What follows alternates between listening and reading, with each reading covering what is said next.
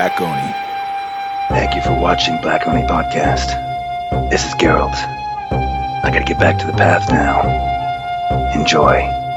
You're now listening to the Black Oni Podcast.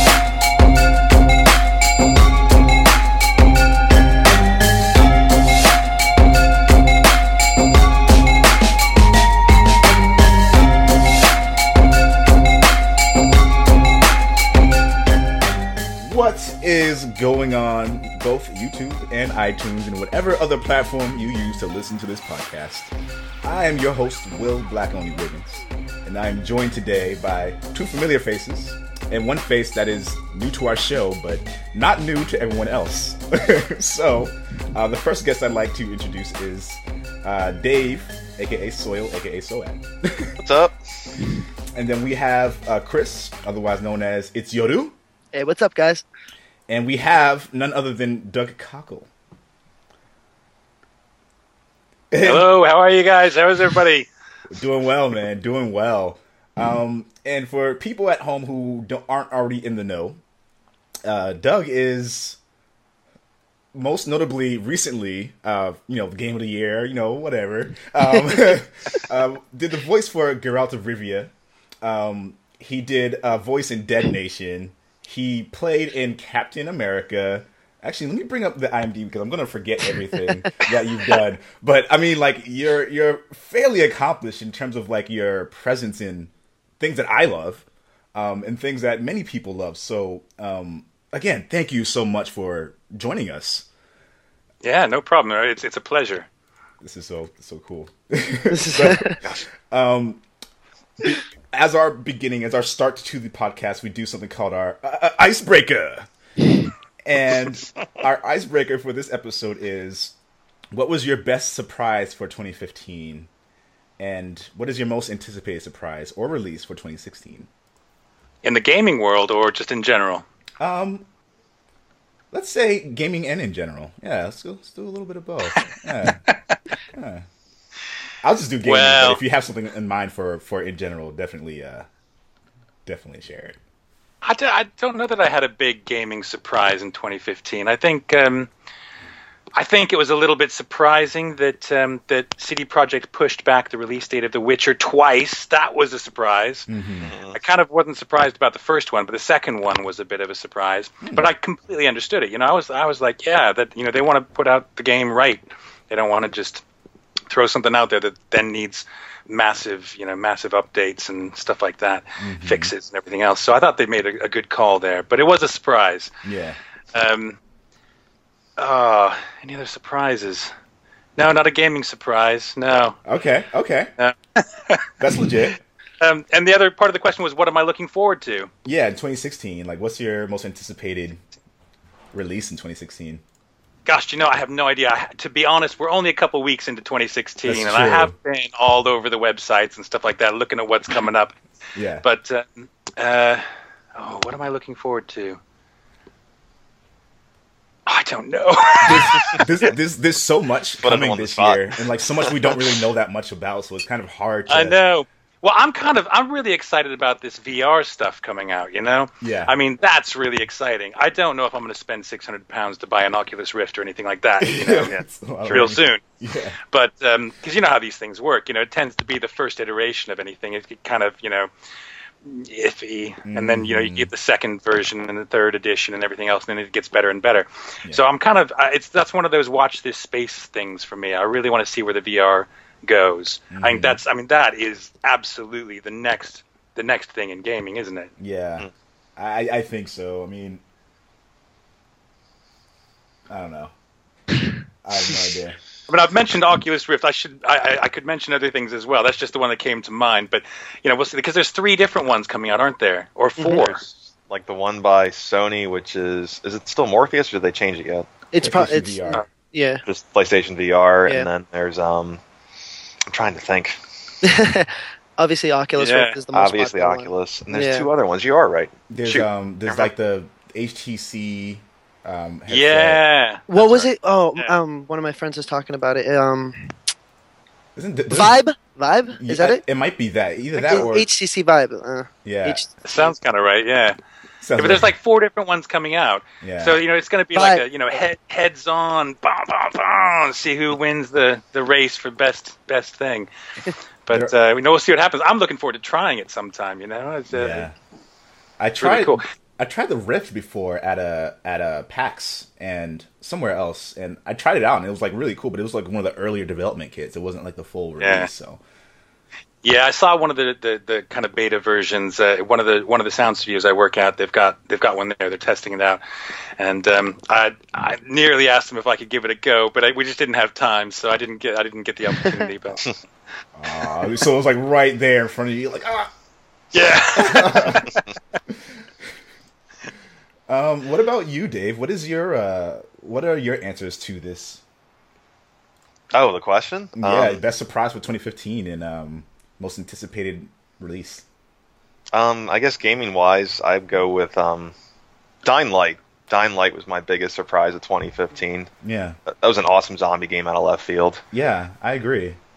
And then um, for next year, mm, my most anticipated release because me and Chris were just talking about this. I'm still gonna go with Doom. Yeah, Like I can't wait for Doom. like I've been waiting and waiting and waiting. I just want to play that game. Yeah. But that's just did you me. play the original?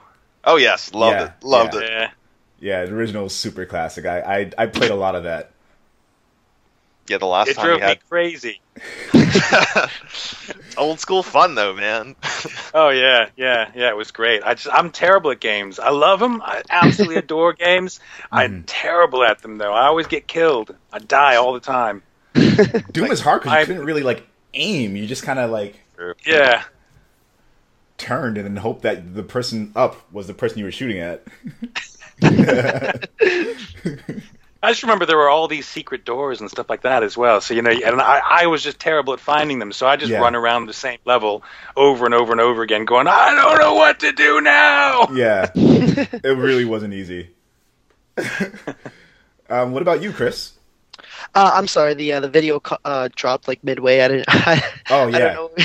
Um, what was your best surprise for 2015 and your most anticipated release for 2016? Uh, gaming wise, uh, the best surprise. Wow! Wow! I, I can go before you if you if you Yes, don't have please. your answer right away. Yes, please go right ahead. my biggest surprise was my my disappointment in Batman Arkham Knight.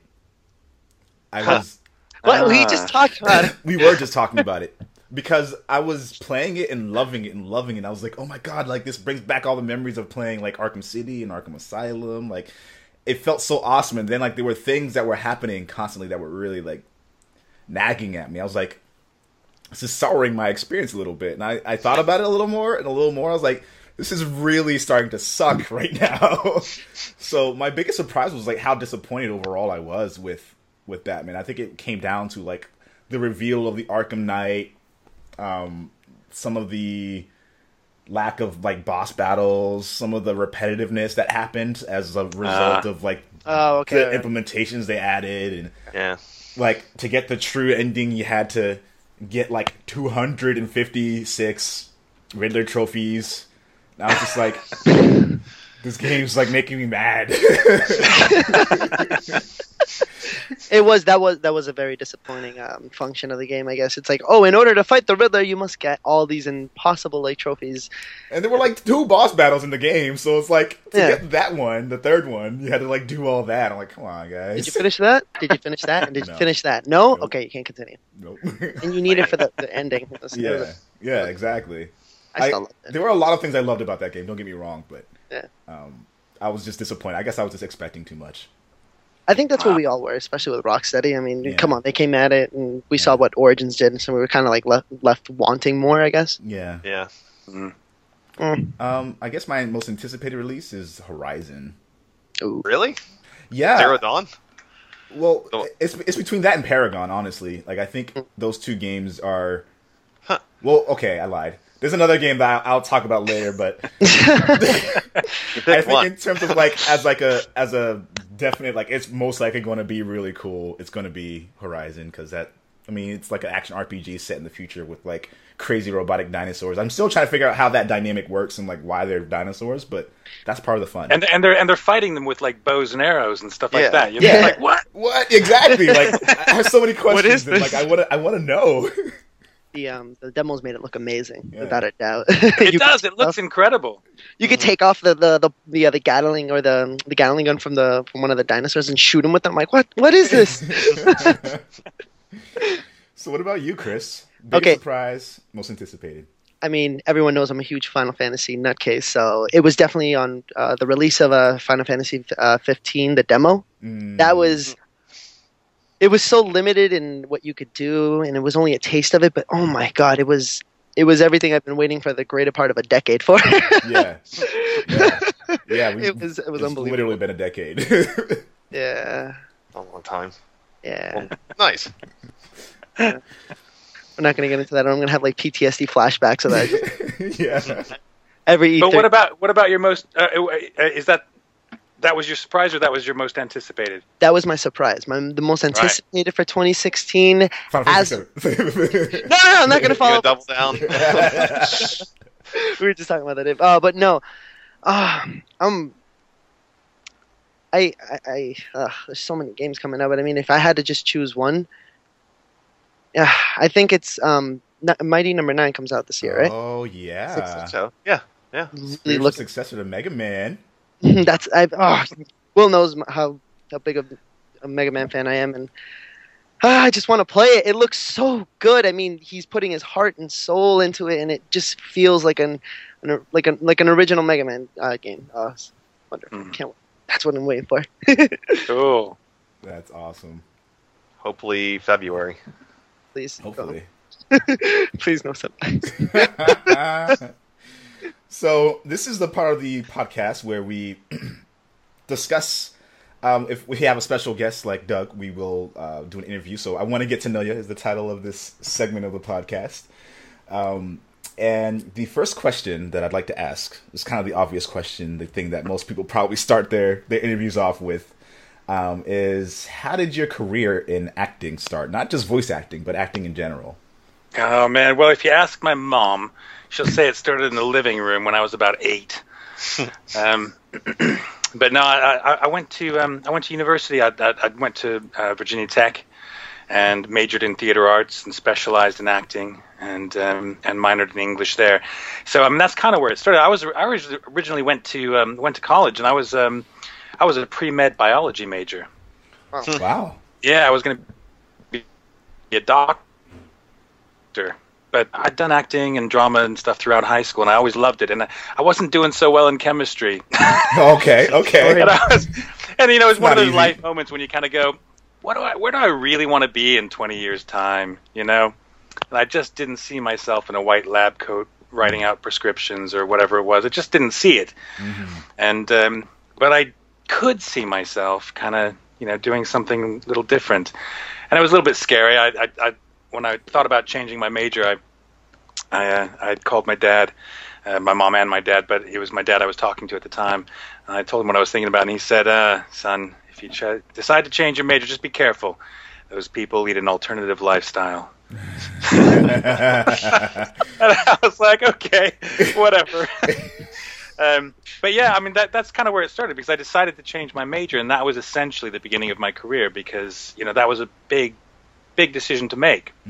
Um, but then I, I, I graduated uh, from undergrad, went to Seattle for two or three years, spent some time there, worked professionally there for a bit, and then went back and did grad school, and then for some weird reason, well, uh, my wife is English, uh, British, um, but for some weird reason, we decided to move to the UK just for a year, just because uh, her family was still over here and stuff like that. So we we sold everything in the US, came over to the UK, and that's when my career really kicked off. wow. Wow. Yeah, so. So what, what was it about moving to the UK that really made things kick off that way? Well, you know, it's one of those things where if I had stayed in the U.S., I have no idea what would have happened. You know, Mm. because I didn't do it. So I, how do I know what would have happened? Right. Right. Um, I, I like to think I'm a good actor, so I think I, I would have done something. yeah. But um, you know, I came to the UK and very quickly uh, found myself um, in demand in auditions because I was a genuine American. Oh, okay. Oh. the UK to film and that. So, uh, I mean, I, I, I, I talked myself into a, a role in a play over here at the York Theatre Royal as the gentleman caller in the Glass Menagerie by Tennessee Williams, and that was great. You know, fantastic theater. Met a whole bunch of cool people, including Honor Blackman. You know, um, one of the one of the Bond girls. You know, she's she's fantastic. That's cool. Um, but uh, um, yeah, I, I, I ended up auditioning for a television series called Band of Brothers. Mhm. And I saw that. I didn't We get saw a- that. Yeah, I d- I didn't get a role in it at, at first, but uh, the casting director liked me, and she invited me back in to read opposite the actors who were still auditioning. And um, so I did that for just about six months, and I was reading people, and you know, the casting, and finally, the, the one of the executive producers, Tony To, um, had a series of auditions, you know, like the fifth and sixth callback for some of the guys. Um, he, he said, I've got, got this this role that's uh, on Maloney. Are you interested?" I said, "Yeah, of course I am." Yeah. You know, so but, yeah, you know, I was a bit older. I was like twenty. I was 29, 29 or thirty when I was auditioning for Band of Brothers, and all the guys that were auditioning for that were in their early twenties or late teens because that's the age of the guys who were, you know, in, in real life. Um, so it was just my age that was kind of keeping me out. But Fa- Father Maloney was that little bit older, so it actually worked out really well. So yeah, that was that was kind of where my career really kicked off. Wow. But in terms of games, that's a whole different story. Right. Whole path, you know. That's so cool. And so I guess that leads right into our next question is how soon in to your career did you really start doing voice acting for for games or for for anything? You know, I did a little bit of voice acting in the states, but it wasn't for games or anything like that. I'd never even thought about games. I, Mm. I loved games, I played games, but I never thought about voice acting for games. When I was uh, when I was in the Glass Menagerie, I invited a whole lot of agents to come and see it because I didn't have an agent at the time. And this one agent came and saw it and liked what I was doing. Didn't know what to do with me as I was because I was an American in England. Um, but she ended up putting me up for this um, this role in a in a game called Independence War II: Edge of Chaos. It was the main character, um, Cal, who I was put up for, and she was just trying it out. And this little voice studio called Outsource Media, they're a lot bigger now, but at the time there, there were like two people running the show, and uh, they were based out of Harrogate, up in the north of England. And I was in York, so we weren't far away. So um, he agreed to see me. I went over and I did. I auditioned and I got the job. So that was the first time I'd ever done anything with games, uh, in terms of you know voiceovers. I just walked in, read a bunch of stuff. Uh, Mark Estdale, the, the guy who was directing the, the production and, and owned the company, uh, directed me a, a bit, and um, you know we did some different things, and then he cast me, and I went in and did it.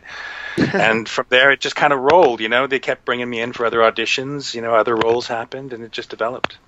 It's amazing. That's really cool. Yeah. What is your absolute favorite role to play in movies or television or games? It can be either one of those things. One but- I have played, or or one I would like to play. Or, well, that dream that that question is coming up. That's so, coming up. Yeah. so what I have played, um, yeah. Well, you know, I'd, I'd be completely remiss if I didn't say Geralt. yeah. but but yes. that's partly because I mean Geralt's not the most dynamic character hmm that I've ever played, but um, what's really cool about playing him is I've played him for ten years, and across three games. So I've actually I've and it's rare as an actor to be able to do that with anything Yeah. Yeah. because mostly what you're doing is you're you know you're jobbing in and out and you know you, you're you're there for three weeks or a month or a day or whatever it is and then you go away um, but this has been a 10 year relationship so you know when I really look back it's it's that it's the development of the role the development of the voice the development of the character my relationship with the developers with the sound studios you know all the people I've met you know friendships I've made and all that stuff it's all tied in with this Geralt character. And um, so I have to say that he's probably my favorite character to play. That's but so cool. uh, you know for that reason. But the one that I it's not a media thing it's a stage thing. I was in a play called um, uh, Burn This at um, Lancaster uh, Duke's Theatre Lancaster and um, I played the gay roommate Larry and um, It was so much fun. I had a blast in that play. I just enjoyed the character so much, and um, just had uh, you know great time with it. And and what you know, I tried not to take the piss out of it or anything like that. You know, I tried very hard to.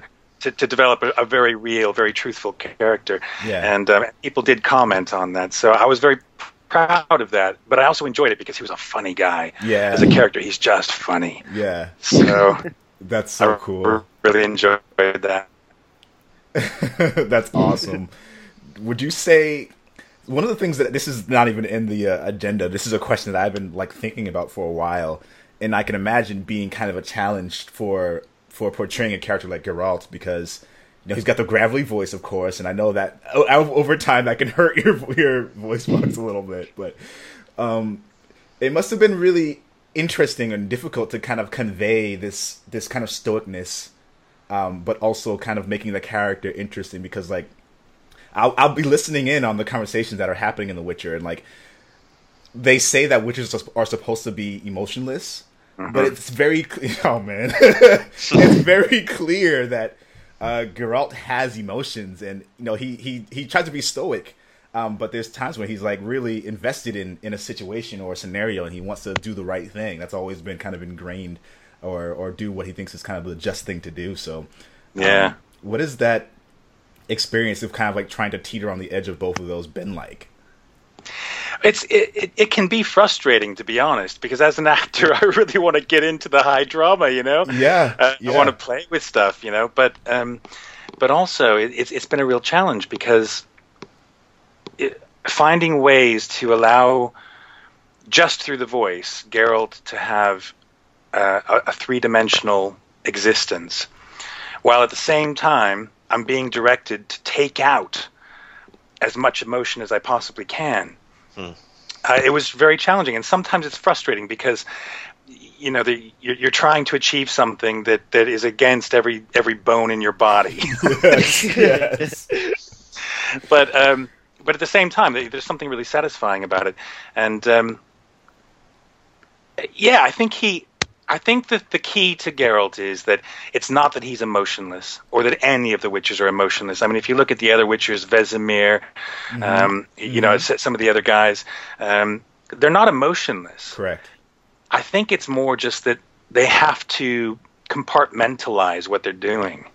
It's like you know, it's like somebody going going into a theater of war today. You know, they put on the battle gear and they go in to fight, and they have to just go. This is what I'm doing.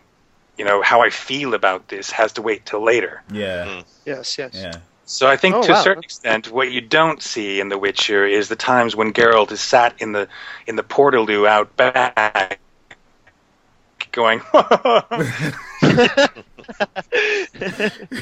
I don't know that he ever does that, but you know, You never know. in in those private moments off camera, outside of the game, I'm sure Geralt has his moments. You know, When you turn the bottle of whiskey, Yeah. you know, packet of Canadian chocolate Club. chip cookies, duvet, watching Sex in the City or something. I don't oh know. Oh the, the equivalent of Sex in the City at the time was Sex in Novigrad. yeah, yeah, exactly. and it, it's always been All weird. my Baron's children. it, was, it was always like I was always confused about that playing through the game because I was like I was seeing all the Witcher, all the Witchers kind of interacting, and I was like, these guys like I guess it's a myth in the in the in the mythos, right? It's like this their their myth is that they don't have emotion, and then when they come by, they're like, oh, you really don't have emotion. It's like no, he actually is doing the right thing here. um, what is your dream role? my dream role. Uh, you know, there, there's not a specific one. I could name a lot of roles I'd love to play, uh, and most of them are in the theater, Okay, really. Because I, I, grew up on the theater. You know, I'm, I was trained as a theater actor, and you know, the, my great love is live performance. But I do love television, film, and voiceover work, and all of that as well. It's all great. It's all wonderful. But you know, my real passion is live theater performance. Um, I, I think. I, I mean, I could say all kinds of things. I'm a little old to play Hamlet now. I would have loved to play Hamlet. Um, I'm probably about 20 years from King Lear. you know, Yeah. things like that. You know, the, the classics. Yeah. Um, but I think I think what I really would like, I don't have a dream role. I think I have a dream situation where um, I would love to work with a really, really great director and work on a role that becomes part of a film or a television series or whatever it is that becomes iconic. And The Witcher is kind of like that, actually. But I, you know, I, and Geralt is a, is is like that. So mm-hmm. I, I have done that to a certain extent. But I would really like to do that. I- I'd like to do that in film. I've been watching all these interviews about the Hateful Eight. and mm. Quentin, you know, stuff coming out. I'm just going, oh man, I would love to have been in that film. Yeah. You know what I mean? Just you know, a, a really, really brilliant, iconic director with all these fantastic characters and these other actors who are so good and so passionate. I don't care what the role is. I want to do that. Yeah. yeah, that sounds like a good time. yeah. It sounds like a very good time. I think uh, I remember uh, both Chris and Dave had really good questions too that they wanted to ask. I wanted you guys to to uh, to ask those questions. I can remember. Chris, you can go ahead. Ah, of course. Um, one of my questions was um, uh, at the time I didn't know that um, that um, well at the time I was wondering, did you ever actually work with any of the, the motion capture suits or the mocaps? Like No, and I read it's one of those. Yeah, no, I haven't. I have. I've never done that in any game. Um, I would love to, though. I mean, it's one of the. It's one of those little, you know, bucket list career-wise kind of things. you know? um, I would love to do some motion capture. I was watching uh, Benedict Cumberbatch doing Smaug the Dragon. yes. Have you seen that video? Yeah, Yeah. it's brilliant. Is I mean, it- he's great. yeah, uh, that, He's that's wonderful. It's about. You know, it's about fully committing to something that you know is going to be rendered completely differently. But you know, it's about giving the performance to base that rendering on. Exactly. Yeah, so that's that's so exciting. I haven't done it yet, not yet, Chris, but uh, fingers crossed, sometime soon. you will hopefully. Directors, if you're watching this, make sure you get Doug on for some motion capture stuff because I was just thinking about Jeez. that question. I was like, that would be a perfect thing to ask now because you're talking about the performance and like you know being on stage and, and the, the actual presence of the character in addition to the voice. That'd be like a perfect combination. Yeah, yeah, absolutely. I mean, I, I have friends who who who do it, and um, and they they just say it's it's amazing, an amazing experience. That's so cool. That's wonderful, dude. That's sick. I hope you get um a role with a uh, with a with a large mocap, you know, sequence and everything where it just it recognizes your facial expressions. You bring it to life. It becomes you know you in that suit. Yeah, absolutely. Oh, it'd be fun. But you know, they're coming out with a Witcher movie, and I thought, well, they've probably got some CGI monsters in there. Maybe I can be a monster in the, in the Witcher. That'd be cool. That'd be really cool. That'd be wonderful, dude. That'd be sick. And uh, Dave, you had a you had a question as well. I mean, it was more off the top of my head. It was, um, so what's it like being forever linked to the phrase, come on, Roach? so I, I must have heard that, I don't know how many times over the dozens and dozens of hours I played that game. you know, somebody said something weird on Twitter. Maybe it was you, David. I don't know. uh, said something about uh, they, they like slowing up and speeding down Geralt on Roach because they like they like hearing him go, "Whoa, slow down, whoa, slow oh, speed up, come on, Roach, come on." It's awesome.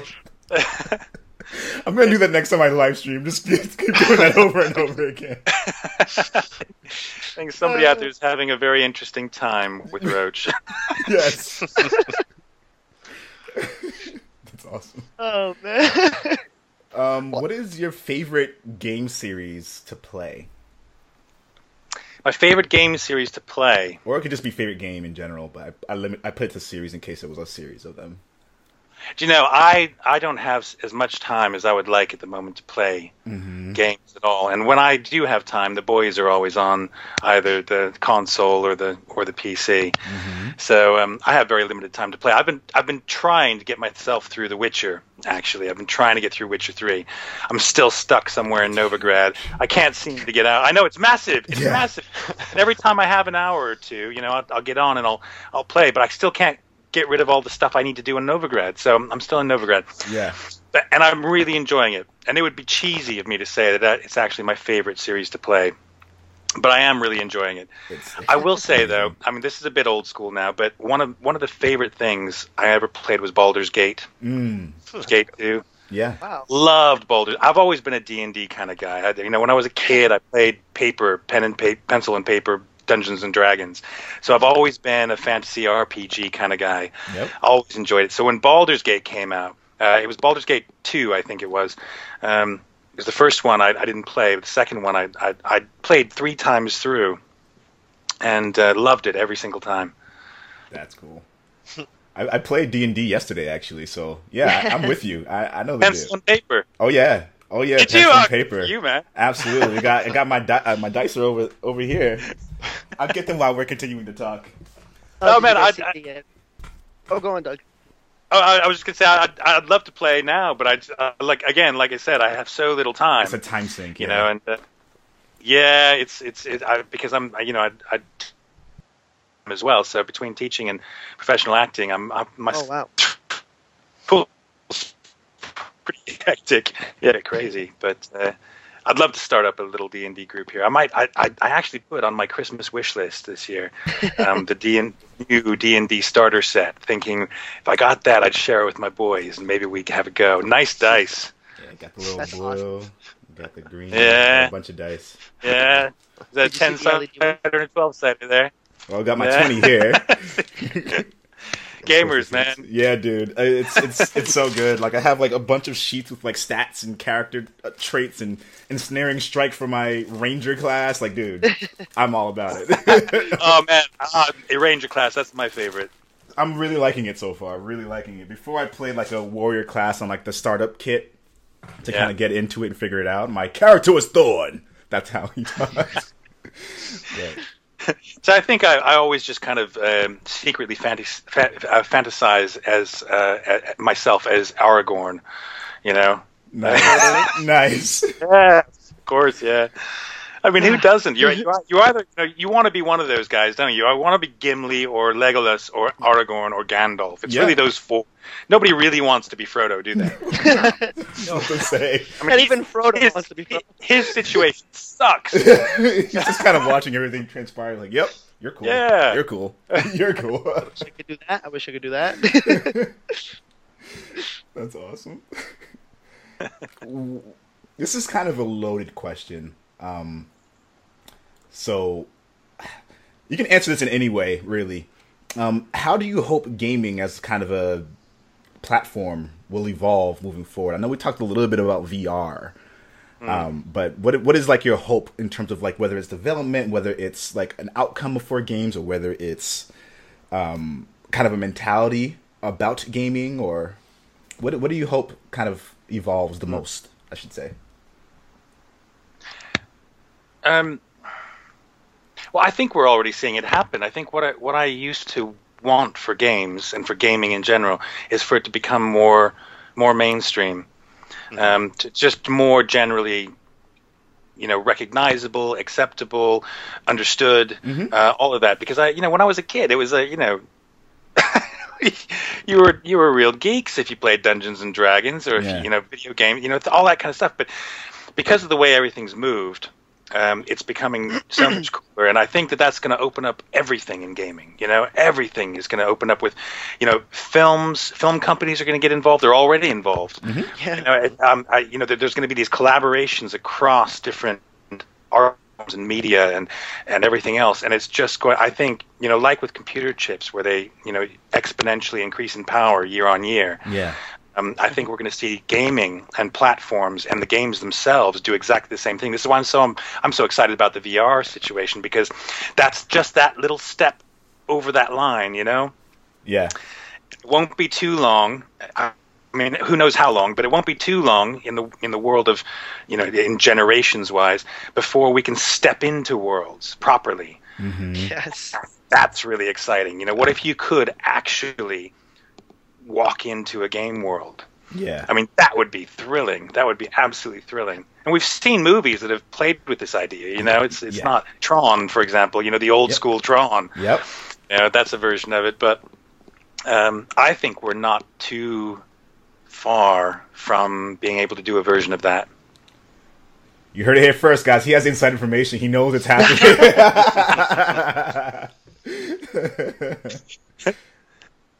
no secrets there. I know nothing. I know nothing. I, I I think that's really interesting, and I think I also think we're kind of heading in that same direction too. It's like this is what our next big step is. I don't know logistically, like control wise, if it'll still be, you know, using a controller, or if it's going to be in a literal space and you're kind of, you know, moving around um, in the virtual world. But I, I, I would I would also love to see how that transpires. Like, bring it on. Yeah, it's like the Star Trek hologram kind of, you know, holodeck. Yeah. Yes. Yeah. That was so cool. You know, I mean, science fiction always predicts the stuff that we end up being able to do. So it's going to happen. I just think we're closer than ever. I'm just waiting for Which is- lightsabers, man. It's obviously we're closer than ever. You know, every year we get closer. Yeah. Yeah. Yeah. Exactly. It's almost there. Yeah. Um, another kind of loaded question, but if you can make your own game, what would it be like? you know, there's two answers to this. Um, one is I would probably make a fantasy RPG, and I'd go down all the typical routes. You know, there'd be elves, there'd be dwarves, there'd be gnomes, there'd be, you know, halflings, there'd be you know, all this stuff. Um, and then it would just be totally lost in the ether of all the other stuff that's out there, um, and probably be rubbish because I think I'm probably a rubbish games designer. But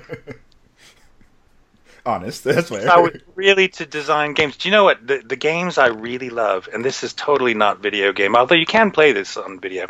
One of the one of my favorite games ever is Pente.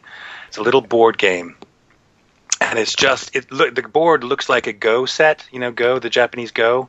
yeah, like a, Uh, a sh- yeah. Yeah, just a bunch of squares.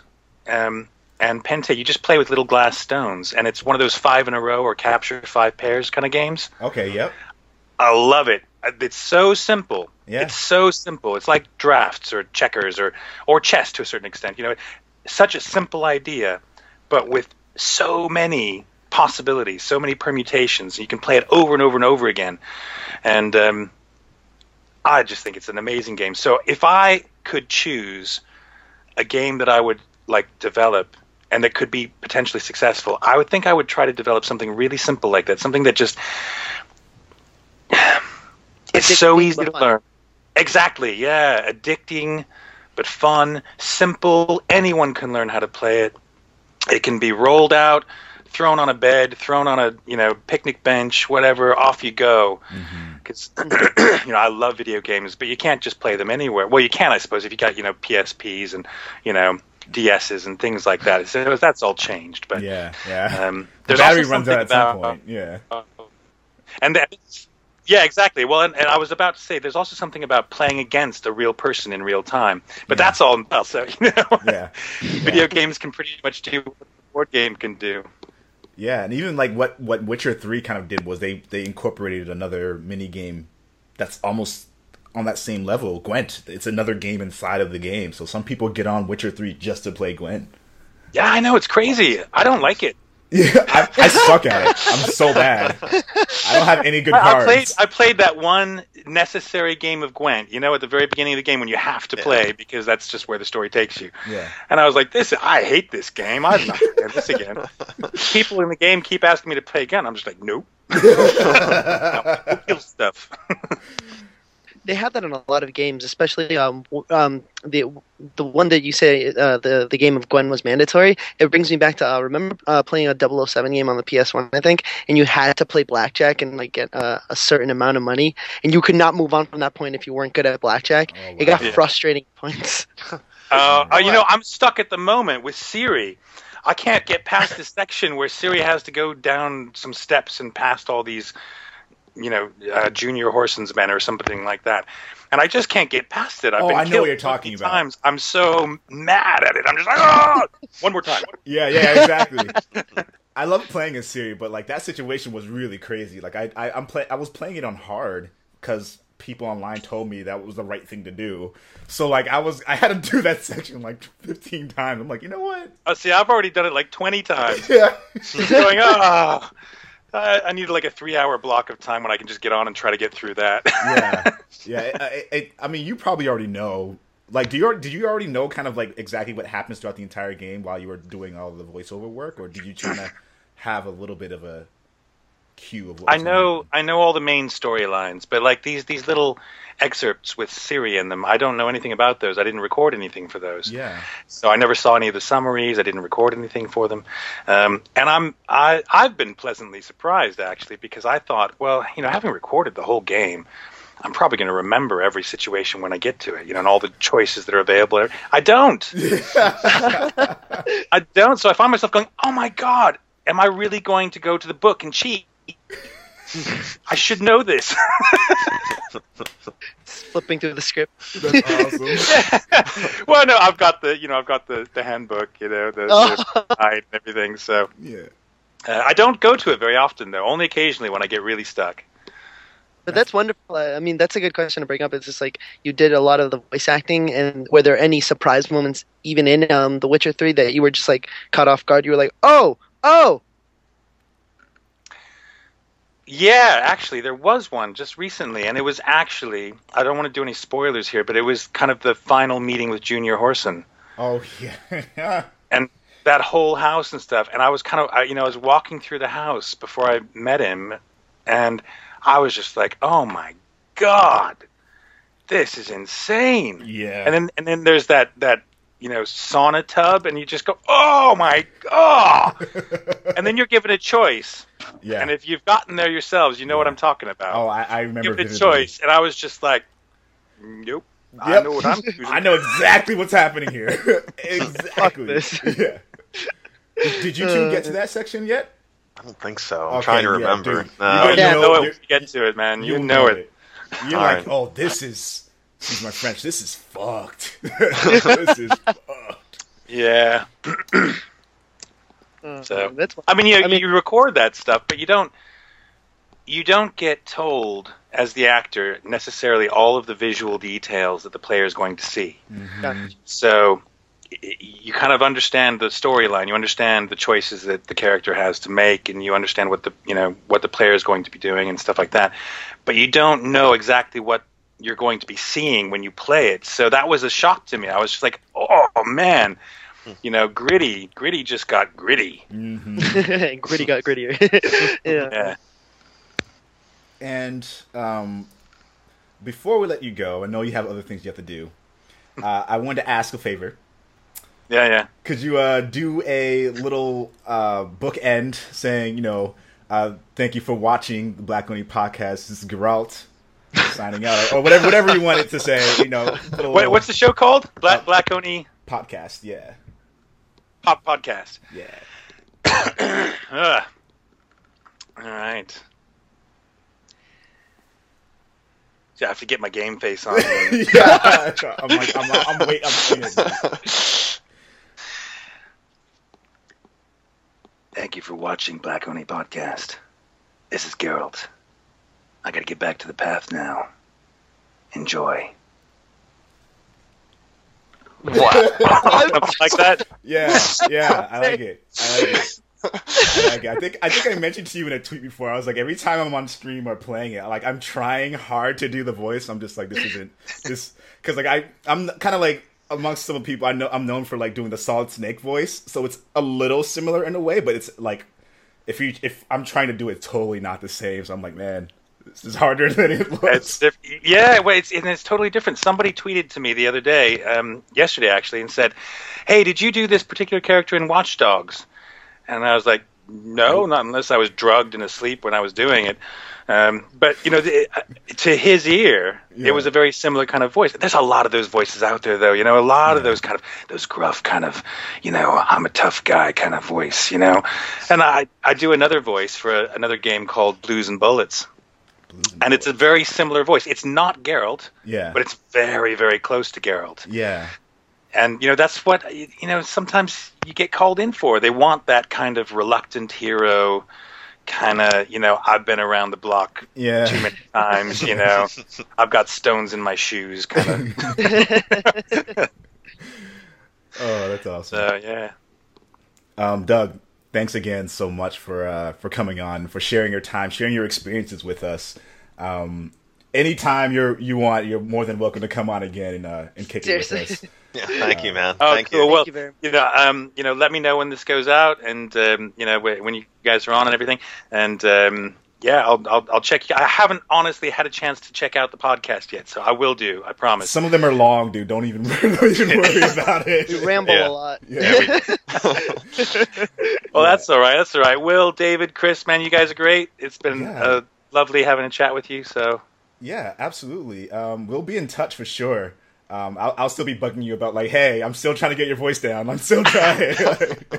I'll keep going. You know, you know the the, the key uh, the key to it, I think, is to smoke heavily for multiple years, drink too much whiskey in your lifetime, I'll, I'll let you hear my get snake. not enough sleep, Not and then go for it. Thank you for watching the Black Oni podcast. we appreciate you stopping by.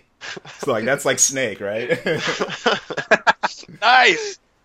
That's all right Oh. though. yeah, it's, it's okay. It wasn't Geralt. Like I, I'm not even gonna try to do a Geralt. I'm not gonna embarrass myself. Every every everybody's got an inner Geralt, you know. Yeah, yeah. You just got to channel him, yeah, channel channel him through. I love the way I love the way you say mm-hmm. like every like just so subtle, so perfect. I'm like, oh man, this is good. Yeah, there we go. That's wonderful. Yeah, just and it's all the it's all the little things, isn't it? You know, the ones that everybody knows, like care for a game of Gwent. Like, no, damn it. So long. Farewell. Hmm. I'd like to have a look at your wares. yeah, yeah, It's all that stuff, isn't it? I mean, those are the things you hear most often. yeah, yeah, Yeah. totally. But you know what's funny about those things? What the developers could have done is had me record each of those things once Mhm. and then plug that one thing in each time.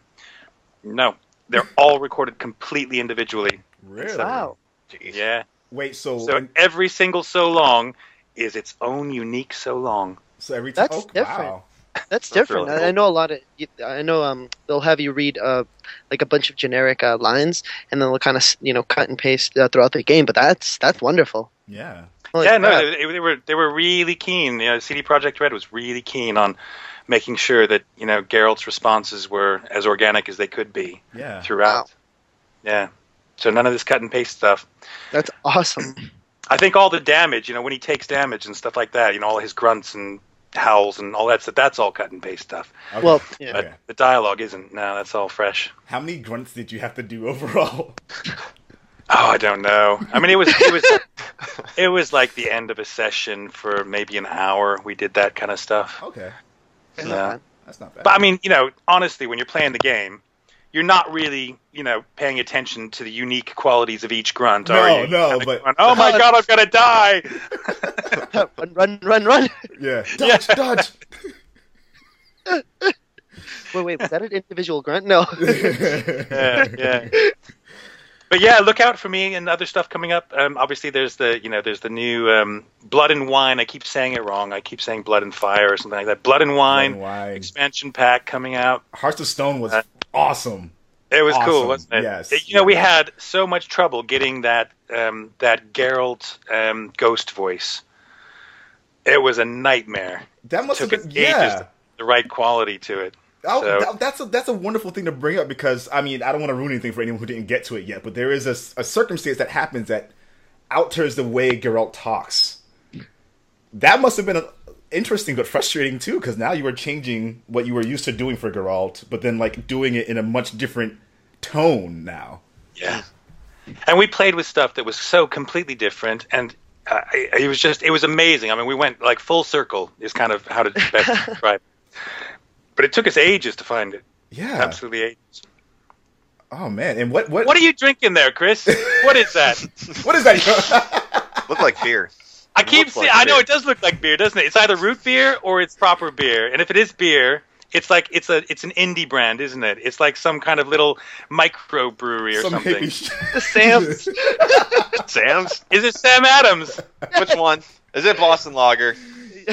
yeah. Oh, of course. I'm sorry, I'm sorry. No, like Boston Ale. That's a good one, though. I like Ale, that. Yeah. That's awesome. good. I, I still have like a box of it left, so I'm just like, eh. I've only Yeah. seen one bottle keep, keep coming up, so it's not like you know you've been just pulling out of the case. You know. Yeah. that's you guys. Well, that's what it looks like. That's what it looks like exactly. one after another. Do you have Do you have any uh, like other projects that we may not know about? Oh yeah, yeah, yeah. yeah. Um, Uh, well, I can't. Uh, one of them I've, I've already mentioned, Blues and Bullets, and that's Yeah. already out there. But it's the third installment coming up soon. I think they're hoping to get it out in March. It's got kind of mixed reviews, but most of them have been really positive. And they're they're this fantastic little indie company, um, uh, small developers called Crowd of Monsters, uh, based in Spain. Mm. And they're just doing some fantastic work. So you know, go check them out because I think Looking at it now. if you know, I think there's you're going to see good things come out of that studio in the future, um, and it's a beautiful game as well because it, I, I um, go check it out. You'll you'll see what I mean. I'm looking at it right. But I play uh, the main character Eliot Ness in that, Oh, wow. and so I recently recorded the the third episode of that. And um, there's a game by Ubisoft, Ubisoft that I can't mention, but I can. I think I can mention the developers um, that's coming out. You probably won't recognize me in there, but I am in there in several um, several guises, different guises. Oh, man. So um, Lord, if that's what I think it is, if I'm it gonna is what I looking think for it it the entire time after now. that. is it scheduled Yeah. for 2016? Uh, you know, I don't know. I haven't been following it on the web or anything like that. I just Oh. know that it's you know it's not too far out from being released. I, it's been in development for about five years. Oh, I think I auditioned for it like a year ago, and then only just recently recorded. So, oh, this is gonna be nuts. Oh, I can't wait to see. You gotta set.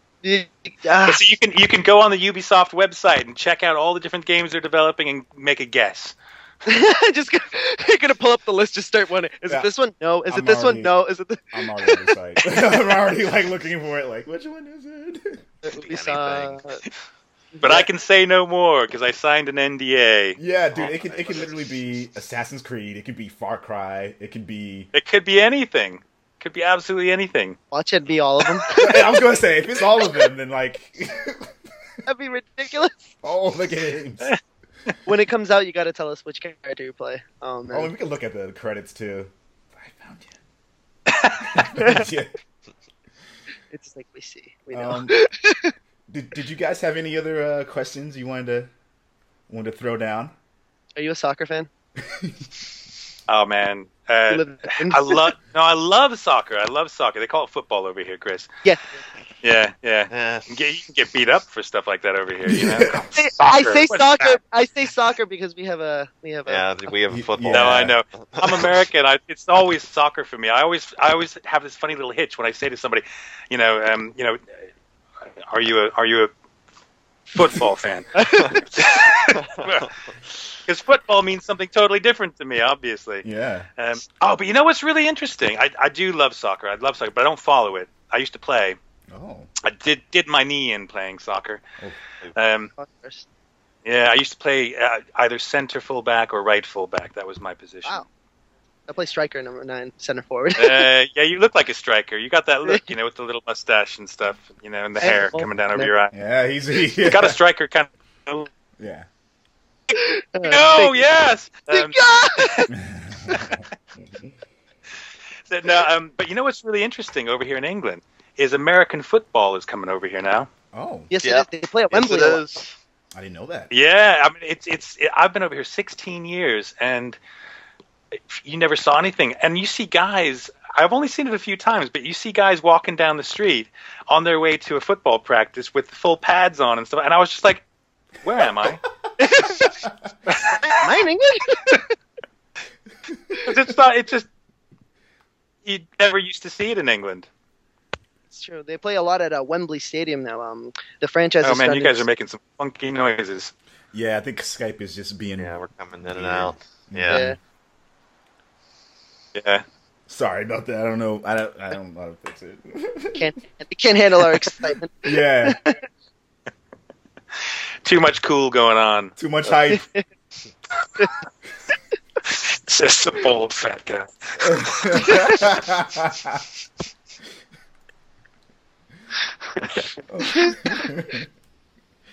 Uh, anyway, so uh, yeah, um, I'm probably going to head off uh, soon. Any other questions? um, Well, Dave.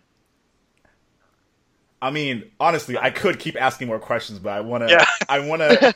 I want to be respectful of your time. If you want, if you want to continue, we could absolutely continue on the podcast with you. But, um, but I know we agreed earlier that it would just be. Um, the- yeah, I'm going to head off, get some dinner and stuff, sort Yeah. myself out.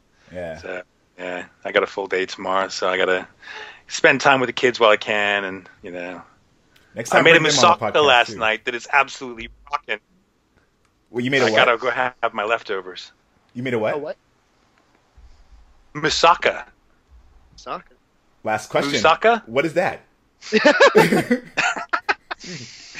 Moussaka.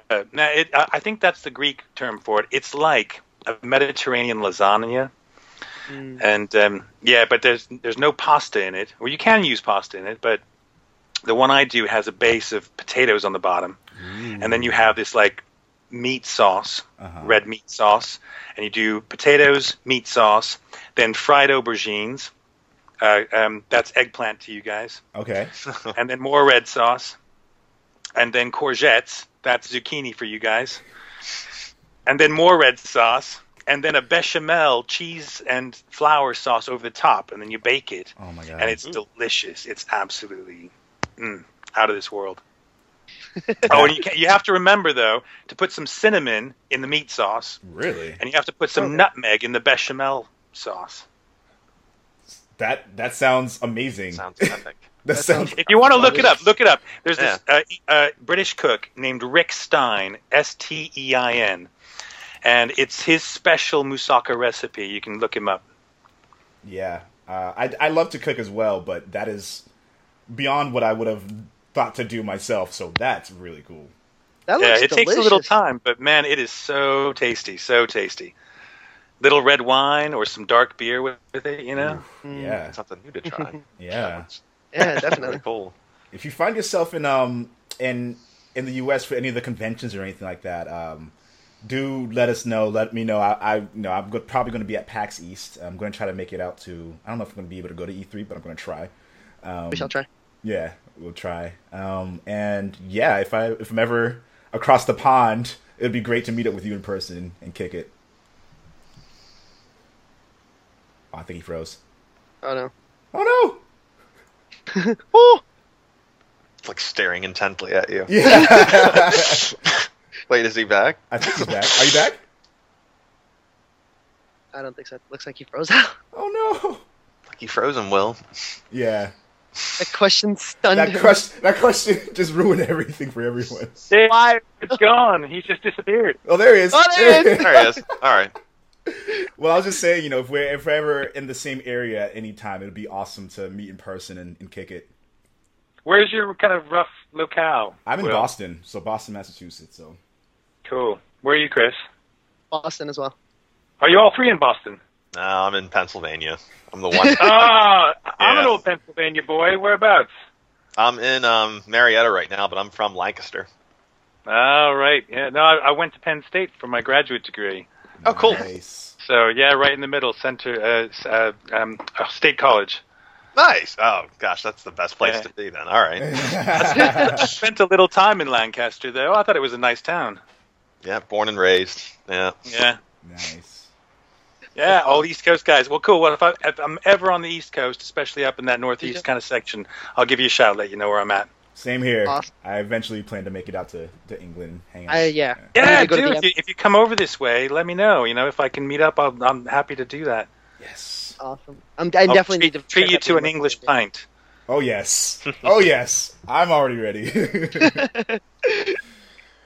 All right, Doug. It's been it's been awesome. It's been real. Everyone at home, big round of. I know we can't hear your round of applause, but do it anyway. Uh, that Ah, was I'll awesome. do it. Yeah. Uh, well, thanks for talking to me, guys, and um, you know all the best to all your listeners. And you know, if you haven't played Witcher Three, play it. If you haven't played Blues and Bullets, check it out.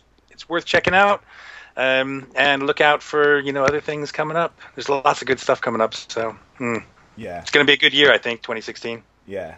2015 was awesome. 2016 is going to be great. Too. Better. Yeah. it has to be. So we took a quick break. We are back. Um, for people at home who listened to the first part of the podcast, the interview with Doug Cockle, guys, guys, so awesome. We had an extra Awesome. conversation after uh, the interview, and he's just a really stand-up guy. I think you guys are. Um, go check out the games that he, he's in. Go check out the movies he's in. He's super awesome. Um, awesome. Really, really lucky to have him on the podcast. And uh, of course, I'm really lucky to have these gentlemen with me uh, for the rest of the podcast. We have so much hype for you guys. We got some uh, football in the background, so you might hear a random outburst or two.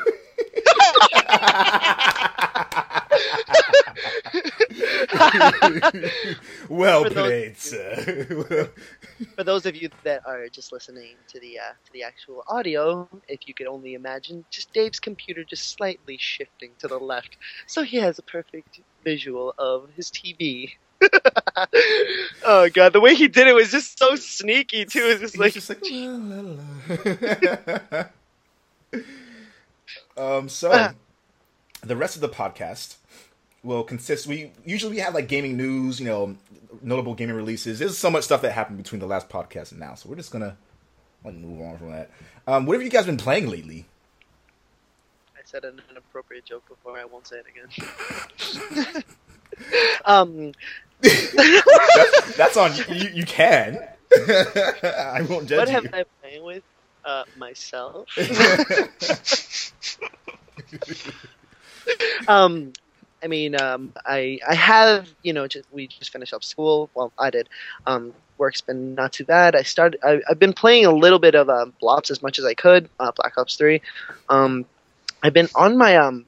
Believe it or not, I've been. Uh, this is gonna sound really stupid, but I've been playing Neko Atsume on my phone. It's a cat game on my mobile phone. It's addicting it's unbelievably addicting. It's oh god, it's stupid because you just lay out little cat toys, and then certain cats will come in, and then there's like these What's rare cats. Neko Atsume, A T S U M E, and um, it's just a game about like looking up cats and like certain cats visiting your like little den and stuff like that. Like let's say if you put out a God scratching post, Dude, on iTunes it has a full five stars, and on Google it has four and a half. love these- or four and three People quarters. love these kitties, apparently. Fucking- It looks It- cute. I Looks love cute. pussy.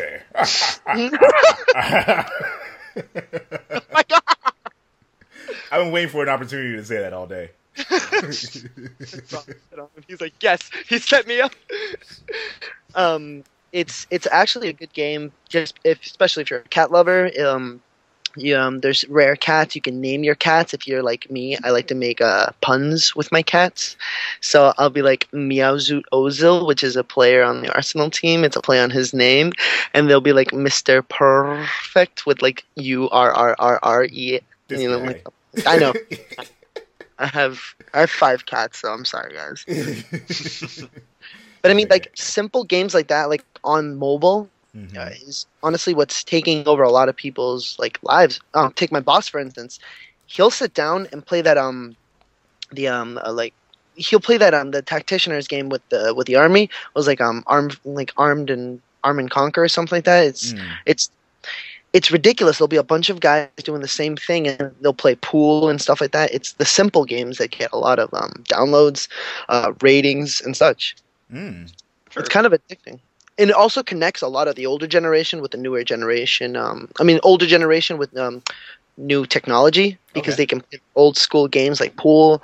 They can play like you know like simple like um, Dota games and such. Yeah. It kind it's kind of bridging the gap between you know like um, there'll be a it'll bridge the um the gap between a bunch of um old school players and um, new games and such. hmm It's it's quite wonderful actually. Nice. Yeah. What have you been playing, Dave? Um, Black Ops 3 as well. Uh, Rocksmith as usual.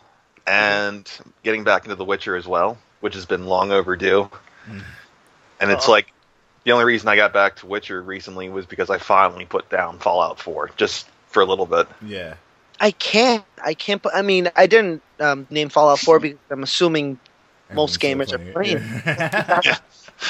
Yeah. it, it goes without saying it's an amazing game. Like there's, I'll find myself playing not not as long as I did with uh, Arkham Knight, but it it could get up there if I don't you know actually check my phone and be like, oh, oh, oh, it'll be like four hours gone by. I'm like, all right, I think I should stop. yeah, dude. I think um, I've also been playing Witcher Three and Fallout and Black Ops Three. But like, people love to like talk shit about Black Ops Three guys, but it, it's just it's just a fucking fun game to play, dude. Like people like to rag on Call of Duty because it's an easy target, and of course because of the communities, like a lot of like Well, that and they come out with one every damn year. I mean, I I'd still like a year off. Just give me one year off, but it's cool. Yeah. I still bought it and played it. yeah, yeah. It's, it's been a lot of fun. Um, this been another game I've been I've been playing a little bit of Gears of War. Um, Yes, I've seen your streams. Yeah, yeah, a little bit of that. trying to show a little bit of love to my Xbox One. Please don't turn on. Like it was like it almost it, it almost turned it, it tried to turn off during one of my live streams and I didn't say anything about the word Xbox. So I was fucking pissed. It happened on stream, so I was like, guys, this is why this console pisses me off. It's trying to turn itself off just because. Why? Can can we get a gif of that? Oh my god, that was great. It's like yeah, for all my Xbox. Please don't turn off. He like whipped his head at a speed. Like it just Just it- listening. But Yeah, no, it's, it's always listening. So you know, I was, I was just not a fan of that. But uh, but honestly, the games on Xbox are awesome, so I I, I play them um, whenever I get a chance. But um, what I- I've been playing something else too. I've been playing a little bit of Dishonored. Um, nice. Yeah. Nice. Yeah, got back into Street Fighter. Uh, dude, Street Fighter Five is going to be amazing. Cannot wait. Um, Yes. I've been playing like a lot of other little stuff in between. Played a little bit more Warframe. Um, a lot has changed in that game. That like wow, but I'm still like super powerful, so it feels really good playing it again. Because like, even though all this stuff has changed and like they gave they open up so many more options for different types of things you can do, like I'm still fucking powerful as shit. Will So- just walks over. What is this shit? Arrow. Dunk. it's nice. That's- It's Um, nice. It's nice. One question that I have for you both, um, since I, I, you know, like have become a regular on the uh, podcast, Mhm. what have you guys thought of since we first started? Um, well, Will has been doing this for 50 episodes on. Oh, congratulations! This is the 50th podcast.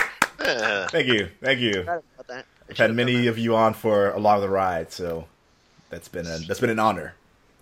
How has um, gaming uh, evolved since you started your first podcast? I wanted to ask both of you since you've been much longer here than I have. Hmm. When was the first one? The very first one was back in. Give me a second.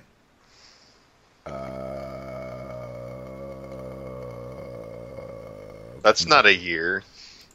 I think it's been. I think it's been two years since I started the podcast. oh wow! Oh, so this is oh this is new. Oh wow! Yeah, so I haven't even been doing it for that that long. Yeah. Okay. So No, it's no, still so kind of twenty. So it's technically been two years, but since we're in 2016 now, it's like on the third year. So Uh, okay. That's that's really wow. So May 11th, 2013. That was when the first podcast went up. I don't know. What did we even talk about back then? Yeah, right. I, Well, I mean, think honestly, But- yeah, what did you guys Not say? changed that much. I, didn't, I didn't even have an agenda back then. We- Just not a public one. I had an agenda, but not a one that was to take over the world, we know Will. shown shown off to people.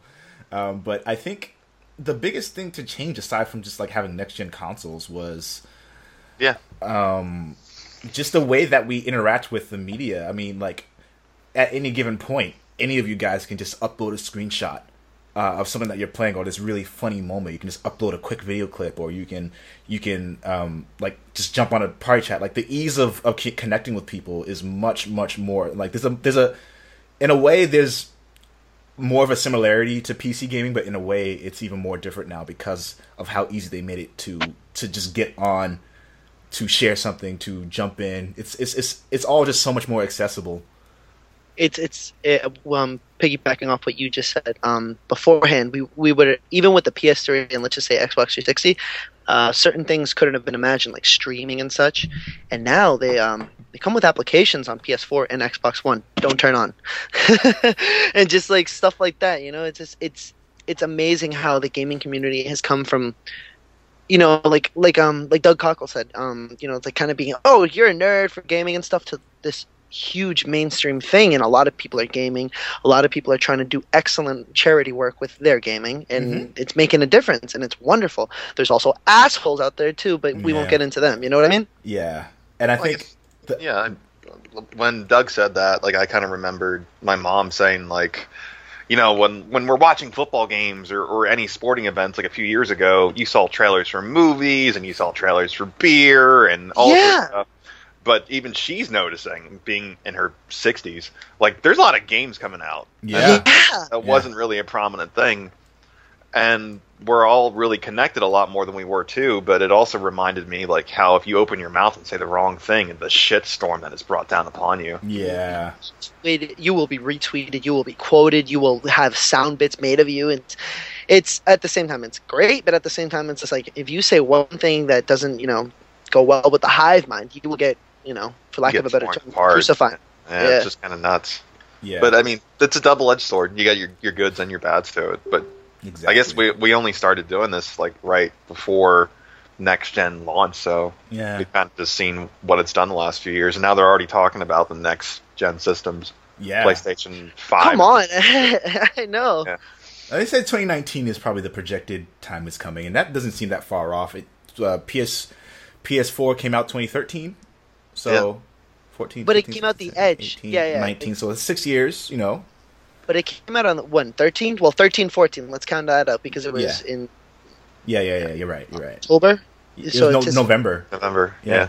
November. Yes, yes, yeah. Even worse. Um, Yeah, no, exactly. Right on the on the teetering edge of uh, 15, so that would only be four years. Mm-hmm. Let's let's break that down. I mean, obviously, PC gamers have to go through with everything. With they have to update their s- their the PCs and such like that. But that's like small parts here and there that they can afford. You know, like the next gamer, um, the next graphics card and everything. It'll be like what 150, 200 bucks. That's Yeah. fine. But I mean, it lasts you for the next five years. I won't. I Uh, won't. I won't mind it as much as long as we can still play our PS4 games. Because like especially with these streaming services, for example, and like Yeah. everything on the uh, online, you have to download them. You can't use discs. Like But will I mean it's come into a thing that that's that's become a, such a, a debatable issue now. It's with um, certain um, certain consoles not allowing to play older games. yeah, Like I mean, it's annoying because I mean, let's just say we get the PS5, but we can't play any PS4 games. It's like it's the same thing. It's like recycled, recycle. It, Yeah. It's reusing the same modem. I mean, a mode that you're not being allowed to play with PS4 games or PS3 games on PS4. You know what I mean? It's it's annoying to say the least. Absolutely. Um, and I think uh, someone uh, I'm gonna give a shout out to Rich from Review Tech USA. Uh, I was watching one of his videos when I was like doing laundry, and he was talking about like how sh- like how impressed he was on um, PlayStation Now as a service in terms of like it working properly, like working really smoothly. He was using Wi-Fi when he did it. He was like, it's it's running better than any other streaming service he's used before. Um, but at the same time, it sucks because Oh. that, those games are on rotation. Um, and like this whole digital only future that Yeah. people are looking for, like publishers can take games off of the service at any point. Look at PT. Look at Scott Yeah, Pilgrim. yeah. Look at like uh, one of the Dark Darksider games or something like that. It went back up because THQ is is, is um, that game got bought out by someone else. But like there's games that like don't do well anymore that like you can just no longer play anymore because the publisher don't have it up. And Konami are assholes, and we will talk about that very shortly. But Can we just don't we talk about that every time? I feel like you and me will just like crucify them on a daily fucking basis because they deserve to be fucked up. Fuck them. Fuckity fucking fuck Konami. Fuck fuck you Konami. Fuck you Konami. Fuck. Seriously. They had to bleep out as many times we say fuck Konami, fuck Yeah. and fuck. We'd we'd all be beep beep beep beep Konami beep beep beep beep. Um, That's true though. Yeah, that's a good question though. It's a really good question. Um, do, do, do, do you guys care about Gran Turismo? I mean, I, I put it on there because we haven't heard anything in a while, and Yeah. there's always It's- Forza car is always out everywhere. front. That's so true. Forza's just true. blasting on the commercials, and for Xbox, Xbox, and Sony still has their competitor, so it's still coming. Yeah. and it sounds like shortly. It still looks awesome. Mhm. Uh, I personally don't care because I, I don't know what it is. I but, e- except with the exception of Drive Club recently, which really still impressed me, and I still have that sitting on my wall. Mhm. Um, even the last Need for Speed tanked. Yeah, Like, it- because it was it was- bad. It was only at night, and the the cutscenes were terrible. Some of the customization Oh, God, was really cool, but I, I heard it was just just fucking weird. Like, why did they do this to this game? So I mean, they have um. I have a lot of friends who play um, who play uh, the new Need for Speed and who are also into the uh, the, the modding world in um in the real world. Like they they mod their Civics, they mod mod the WRXs, and they said that the customization was wonderful because they have a lot of up to date aftermarket parts, Okay. and it makes the cars look amazing. Don't get me wrong.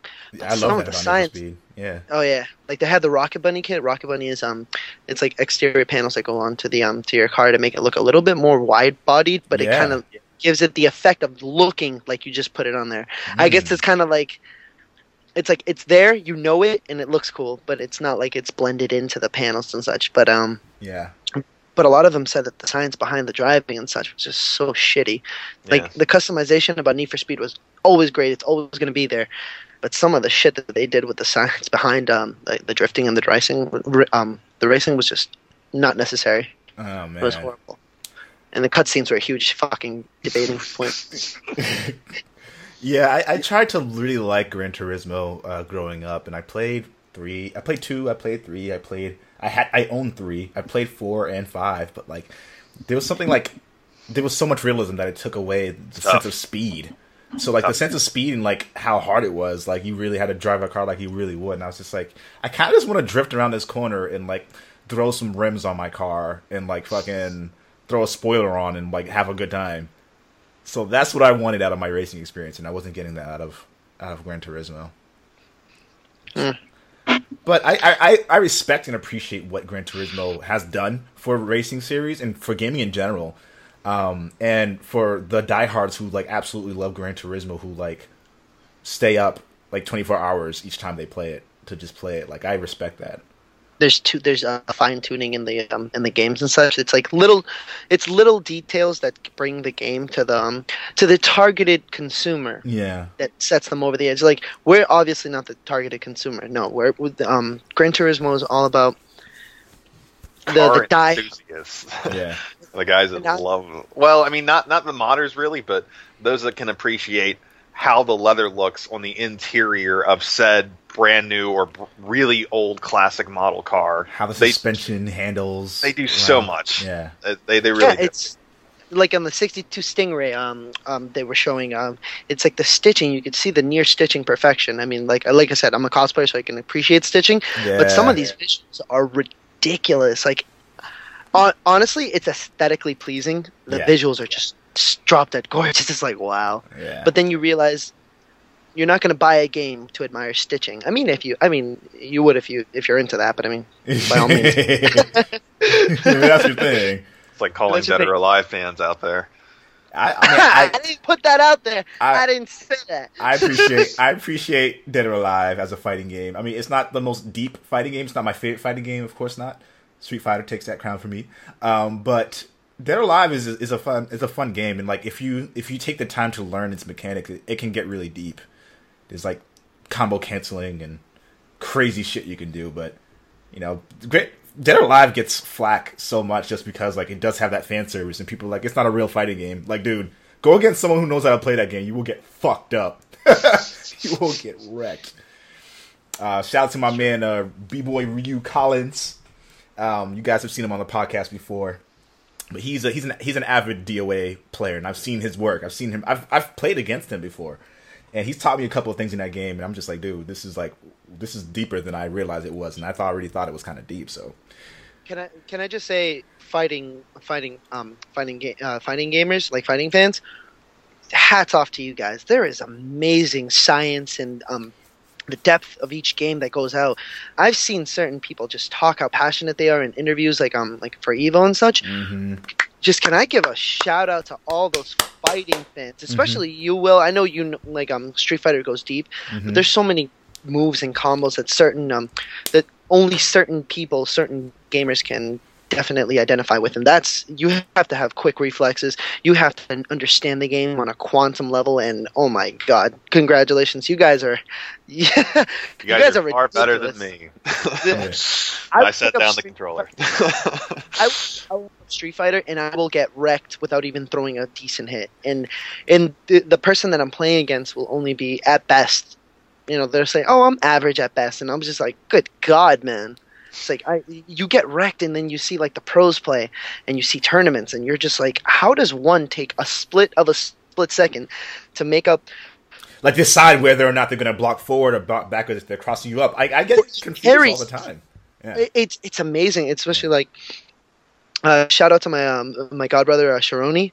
He's a huge uh, Street Fighter fan. Like that man will have uh, on, if you walk into his room, it's all Street Fighter. He's playing that game since he was I want to say born, but you know, even on the uh, SNES and such, he he's played that game for the greater part of uh, twenty years, I believe. Yeah, he's twenty five, but he is he has played that game and he knows so much about it and and he'll only call himself oh yeah i'm average at best and then when you see some of his videos you're just like Dude, you're better fuck. than average.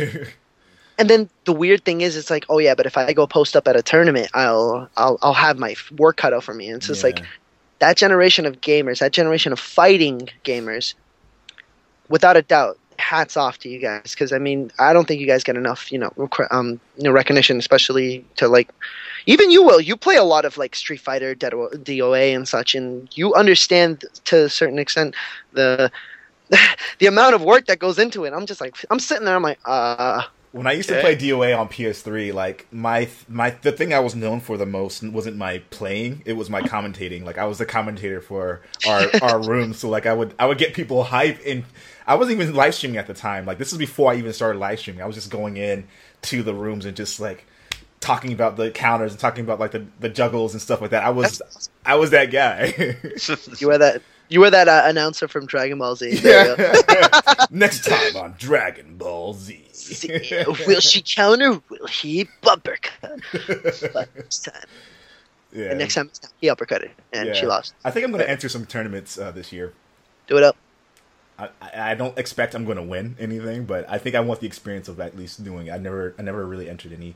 I entered like a college gaming tournament before and gotten like in second place, but And Um, before Will wrecks the competition and takes the crown and be like, oh, okay, he is the new Saitama. Watch. I didn't I didn't I didn't win at college. I, I was I was I was definitely one of the best players at college in regards to the game. I didn't even own Halo, and like I used to like I entered the Halo competition. I didn't have a 360. I just entered it, and I I almost won. And I was like, all right.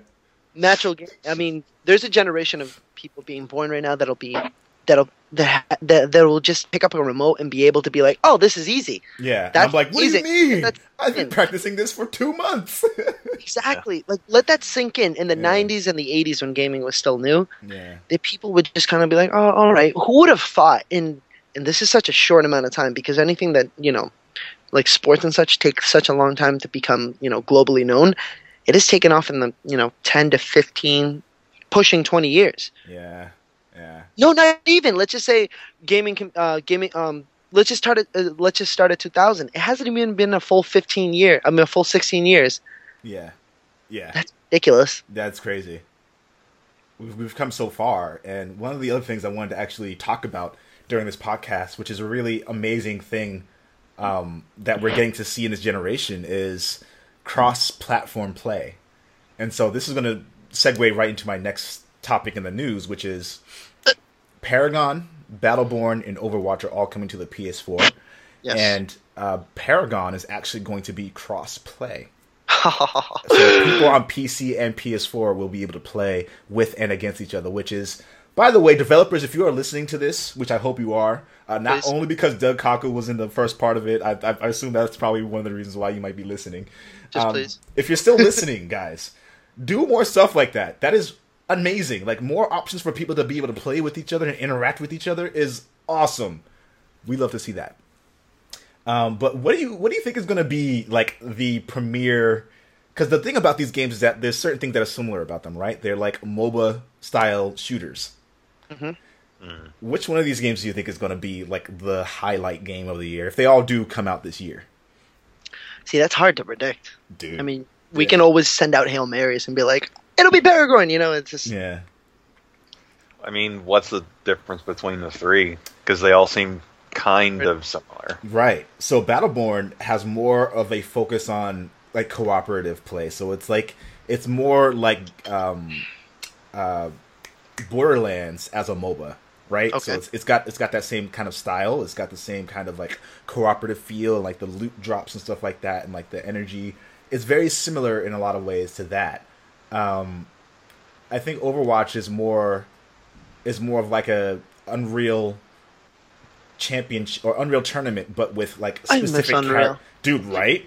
Um, That was amazing. I'm but- sorry. or it's kind of like t- Team Fortress meets Unreal. That's kind of what it feels like. But like each character, of course, in all these games, each character has their own specific things. But Mm-hmm. this seems very fine tuned to like very balanced like stuff. Um, and Paragon is like a mix between Gears, Unreal, and, and you know your typical MOBA. So like again, all these games have characters.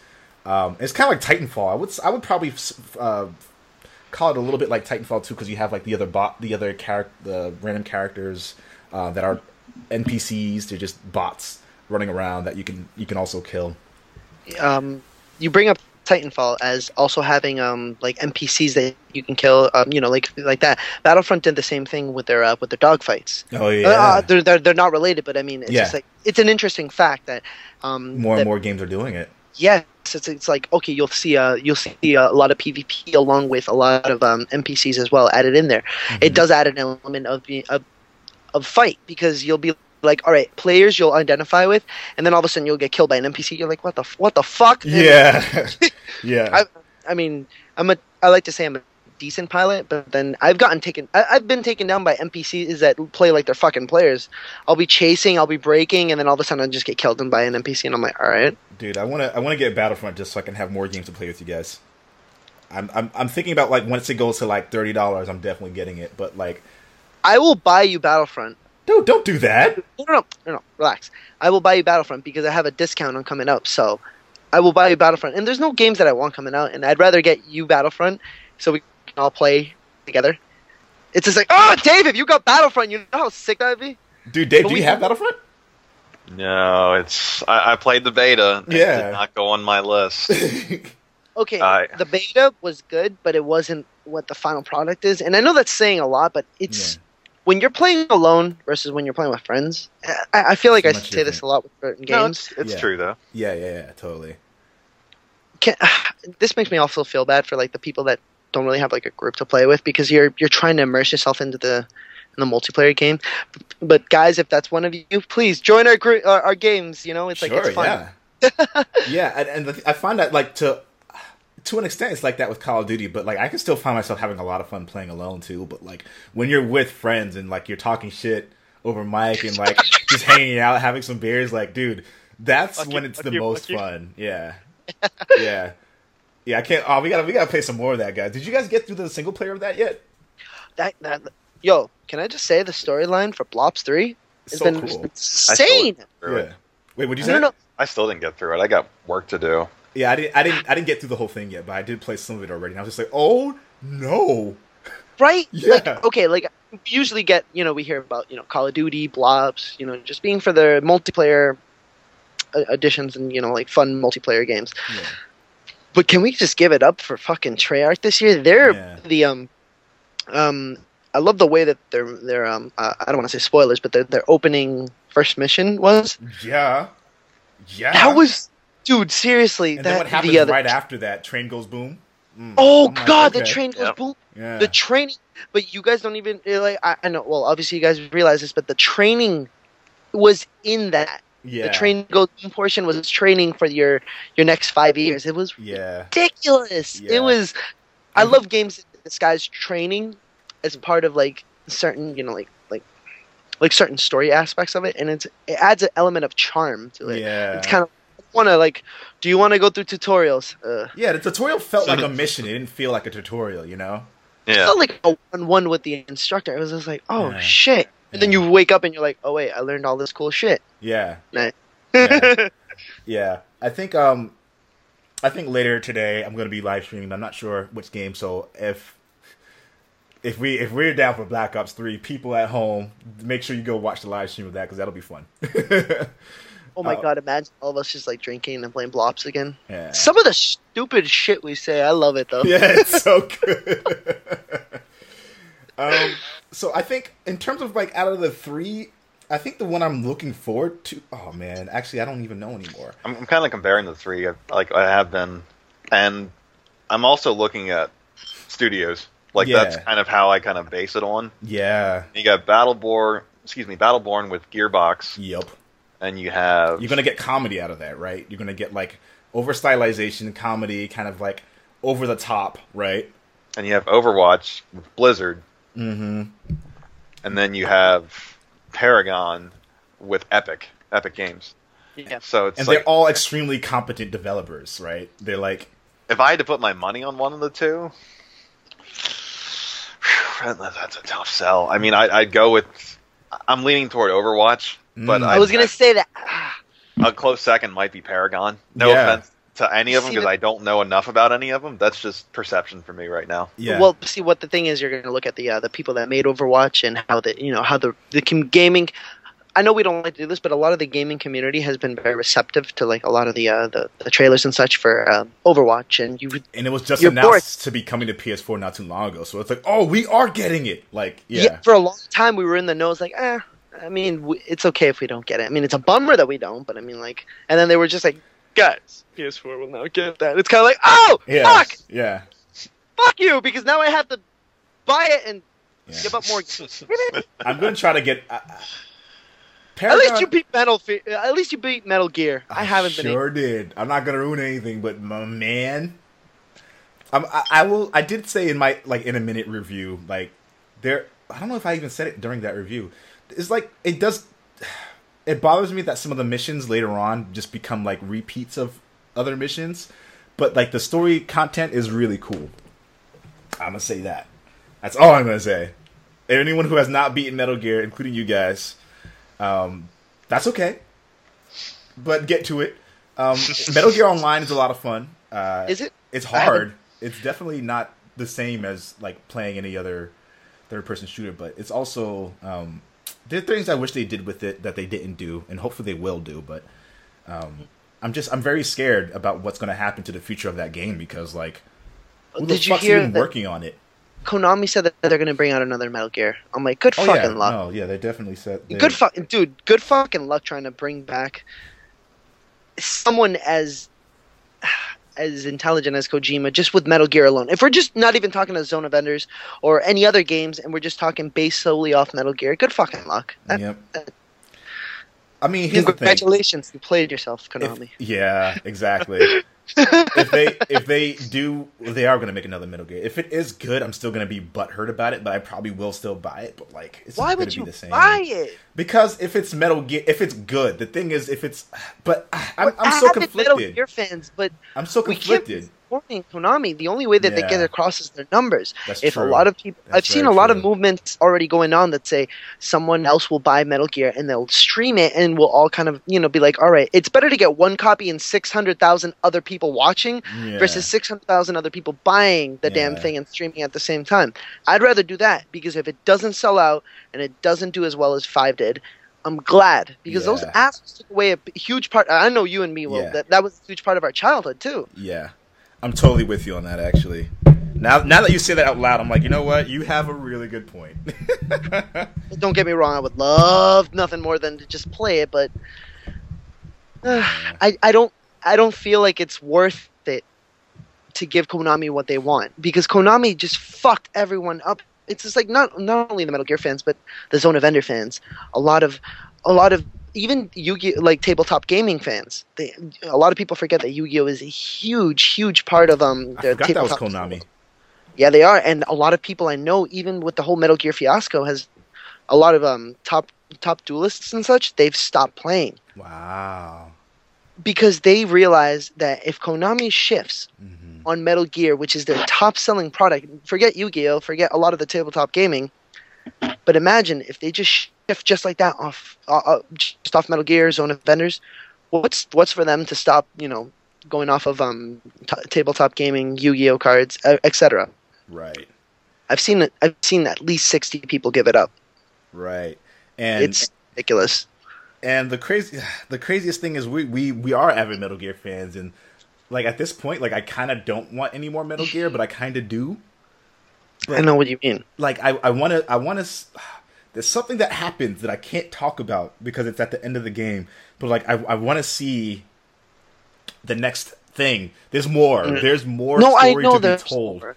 I know there's more. That's the worst part. That we we. Oh my god. I know there's a lot more to that.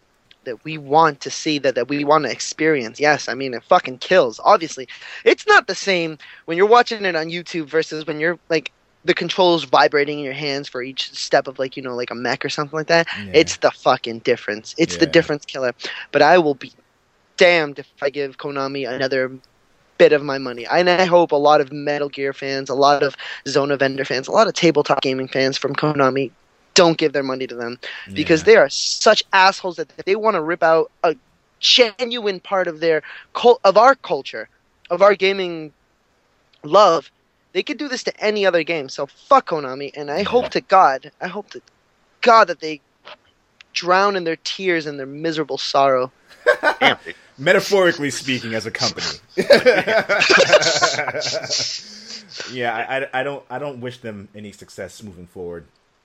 Um, yeah, that's that's how I feel about Konami. Kojima being a part of Sony's um, Sony's legacy now is is uh, very very very very interesting to say the least. Very cool.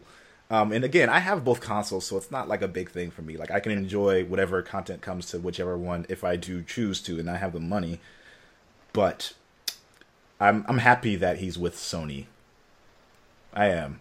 Um, we're probably not going to see anything for a long time, but when we do see something, it's probably going to rock our socks off.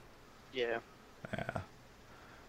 I assume. I, it- don't- I won't even add to it. I'm still pissed about the whole Silent Hills thing. yeah. That's all I Dude, gotta say. That's just- a different fucking wound. How did, how dare how dare you tease the gaming community as a whole with Norman Yeah. Reedus? Already, it's it's it's a good fucking addition, and then Guillermo del Toro as part of it as well. And then you go and say, "Hey guys, f- fuck fuck you." Yeah, this is I'm I'm putting up my middle finger. It's just like that's disrespectful. Uh, again, this is why I'm so upset because they're disrespecting us as a community. They're disrespecting gamers as a whole because whatever bullshit that they want to invest in, but they don't see that their core demographic, their, their, their core people that actually buy their products are gamers. Well, I could I could see it going one of two ways. One, they're going to turn into uh, the next Sega or uh, Neversoft or um, so many others that came before them and just bye. Or Yeah. or two, uh, I mean, you know, crazy stupid theory, they might become EA. They might just sell the fuck out and just totally dish out something the consumer wants somehow. I don't know how because they they've already said fuck you to us so many other ways, but I, I could see that happening too. I But mean, I at that, at that point, it would be uh, up. It would be up to us as a gaming community. It's just like Will just said, he just said earlier that I might have to because it's Metal Gear. It's, See- it's, it's as simple as that. Like you did for Star Wars, part. you did for Star Wars with EA. I didn't. I as much See, as I worst- hated myself for not doing it because it's Star EA. Wars. But I I understand. I understand why. I totally understand why. But the It's- thing is, it's like I would rather it come down to circumstance because I got a a, a, a massive discount. I you I told you guys I got a, a, gift card to it. I mean, Yep. if I'm gonna get Star Wars for five dollars versus not give them a penny, It's ah. like It- yeah, it- all right. all right. I mean, if anyone else is in that situation and they're part of it, I mean, do what you have to do. But I again, I've never been pissed off more than Konami has been, you know, pissing me off for the greater part of you know what the last five years, ten years. Mm-hmm. I don't know. That's just me though. I should stop ranting. Sorry.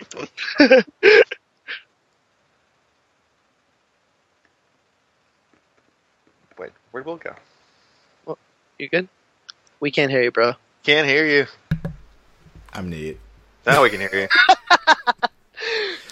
um it's it's such a tricky thing because it's like yeah like you got like you guys were saying like there's going to be people who regardless of the circumstance of how the game comes the experience comes that they want to play that game i i i'm i'm with both of you man like there's going to be people out there who don't care and then there's going to be and i hope there's going to be a lot of people who say no i'm not going to stand for this Um, Konami, Konami is infinitely worse than EA. I will just say that.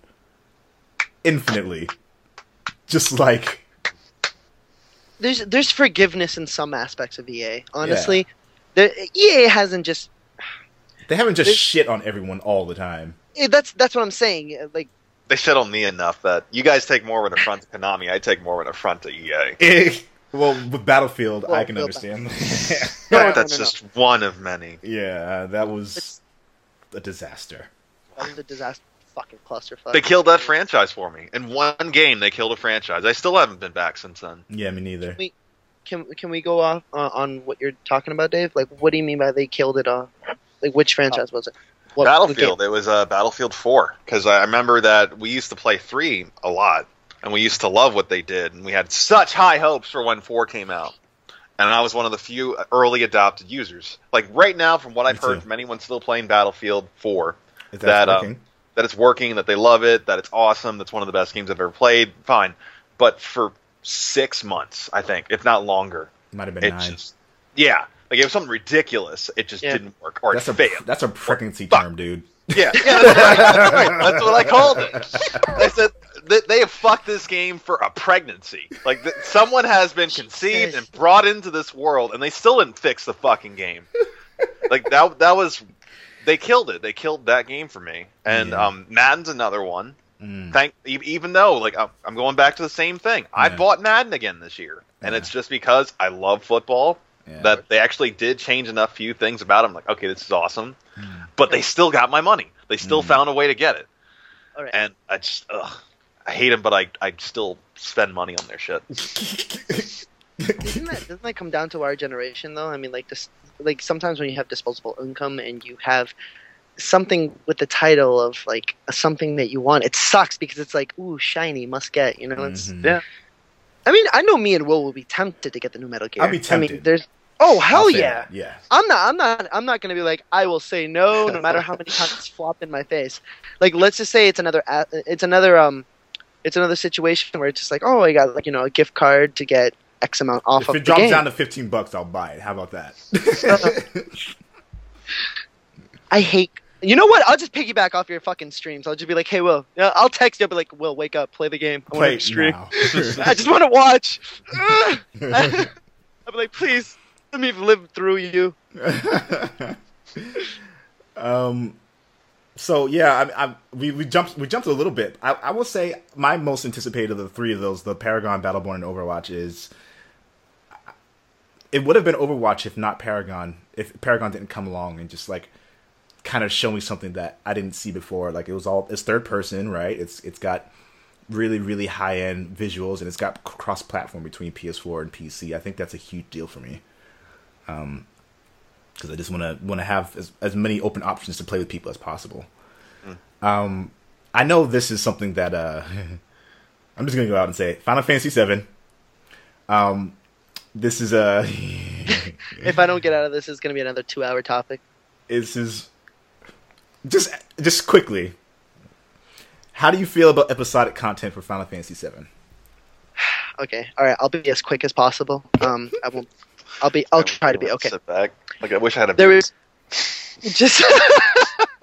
I drank all my beer. All right. But, um, I just want to let a lot of the people that um that are so against this to know it's the original was in three parts. Final Fantasy VII was in three or four parts. I forgot. Was it three parts? I think it was. It was in three. I think it was three. Um, Legend I'll of counter on that board. in a minute, but keep going. Okay, all right. Let- A lot of people, when they hear episodic releases, they think Telltale Games. They think, um, you know, The Wolf Among Us. They think, Life um, is Strange. Life is Strange. They think uh, Walking Dead. Yeah. Again, in the uh, Famitsu uh, interview with uh, Tetsuya Nomura and the in you know the whole crew, it wasn't stated once that it would be released within you know different time, different like one year would be this, the second year would be that, and a lot of people have already done this. And I understand as a collective gaming community, we got to take the good with the bad but everyone's just started shitting on Final Fantasy VII. They started shitting on Square Enix just already off the bat. And it's just like they never once said that they would be releasing it on one year one, year two, year three, year four, etc. They never once said that. They said that they would be an episodic release from for um for for the massive scale of Midgar alone. Like I mean, how many times have we wanted to explore Midgar and we can only have done it in our wildest of dreams? I mean, Crisis Core got the closest to it, Mhm. but even Final Fantasy VII had a bigger aspect. I mean, you know, a, a much deeper involvement into it. Like, if they release it in an episodic way at the same time, Mm. There will be a lot of people that will feel foolish because they've already slandered, they've already said what they had to do, they've said their piece, versus you know like oh, I'm I'm so upset that they're releasing an episodic way. I'm like I'm not. I mean, if it's holding true to the original and it's being broken up into three pieces at the same time for the same price of sixty dollars, I don't fucking see your point of bitching. Uh, I, I, that's it's all speculation at this point. There is not enough. They said that the scripts were done, which one of our um uh, shout out to our boy Brambo that um that told me the difference between you know like a lot of the um the other groundwork has already been done, which is script writing, screenplay writing. Mhm. He told us that that was done. I thought I understood it completely different. That Me they already finished. That they already finished the um the setup and everything for the Scenario game one, right? Yeah. Yep. he uh, he broke it down for us for in, in um in a much much more deeper aspect that it was just the screenplay it was just the script that's fine that that means that they're taking their time on it they're not rushing it out they're not trying to make you know silly mistakes that's fine that's great but if it's released at the same time in three parts just because of the size the size of the game itself that's fine people are just jump to conclusions and off the fucking deep end Mm. already that they're saying like oh it'll be a two year wait before you know we find out if Aeris was stabbed. Spoiler alert: she was. but um, a lot of people, uh, you're right. You know, like everyone has the right to jump off the deep end. You know, assume the worst. I mean, um, as a community, we've had to deal with EA, Konami, and a lot of other game developers where we assume. Square. Enix. Yeah. Final Fantasy 13 anyone? not even I'm not even touching 15 on this one, please, boys. But um, we've assumed the worst in a in a in a developer, and that's mm-hmm. understandable. There is mm-hmm. a lot of people out there that have every fucking right to be upset with their developer, but the fact that they're taking their time, they're doing the episodic releases just based off of sizes and such. I'm all for it as long as mm-hmm. it gets released within you know reasonable amount of time. I say reasonable being maybe an, a month, maybe two at most between each each episodic release. That's that's me. I mean, you're all welcome to, you know, view it as you know which what time frame is best for you. But I would love it an immediate release with three parts online. I'm like, yes. Yeah, dude. I well, I'm I'm gonna let um I'm gonna let Dave go because he had some thoughts as well. the uh, first off, like I have no dog in this fight. I really don't because I am not a Final Fantasy fan. Like I raise my hand and I say that honestly. I'm just I'm not. It's cool that you guys are and millions are. I just I just not really my thing. You just never got into it, or you just you did, you just don't like it. It's both. Okay, okay. Um, but the the first thing you said was that the original was released in third part, three parts. I'm like, okay, yeah, that's cool. But as someone else said, it's like but they were all there when you bought the game. It was all right there, and that's that's why people were freaking out. And yeah, like if it's in a reasonable amount of time, like if it's you know a month or so, like I'm okay with that. But uh, Both anticipation. if it's a year or two between expansions like Destiny, uh, no, it's it's it's gonna piss me and a lot of other people off if if I wanted to play that kind of game because I still think too that when I first saw the trailer, I'm like, wow, like this seems like a time that I might be able to jump into this game and, and experience what everyone's been talking about for years. Yeah. But if I gotta that. wait a What? fucking year to play the rest of it, uh, yeah, fuck that. I'd still be pissed off about that, but we don't have enough information at this time to make that judgment call. So I don't know. Well, I'm gonna do this. Uh, you heard it live on the 50th uh, Black Oni episode. I'm gonna buy Dave Final Fantasy VII. just so I can go through You- it. please, so you can understand what it what it feels like to be so enraged and so loving to a certain to a certain title, to a certain game. Final Fantasy. Heard a lot of general. things. Heard a lot Yes. of Yeah. things. I'm gonna buy you that game. I'll Note play it. It. I, I will I'll play put it. in the chat right now. Quoted. Here, here's my.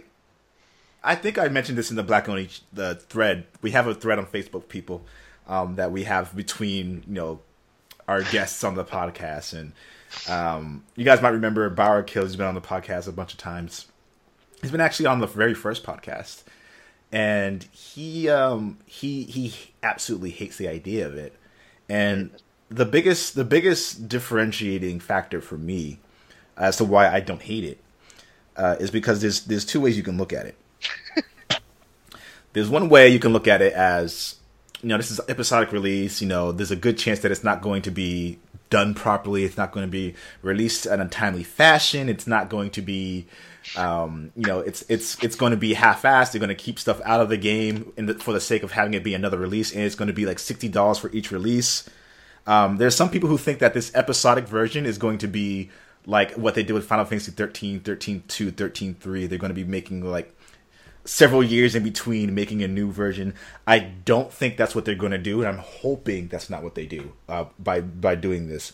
What I am hoping, if they do go the route of doing a, timed release for it, um, episodic release, is that you know each each iteration, each part of the release will be a small chunk into the price. So it'll be like I don't know, 20 25 bucks, 20 bucks. Yeah 20 bucks 20 bucks 20 bucks to make a collective of $60 so one you'll be paying the same for the entirety of the game. And two um, you will you will have the option to play the game technically early versus waiting for the full thing to be done. So if you wait until all three episodes are out you are essentially buying final fantasy VII as a full complete release anyway. If But you, it, that you have an option, right? So if you choose to buy it in its parts, you can do that.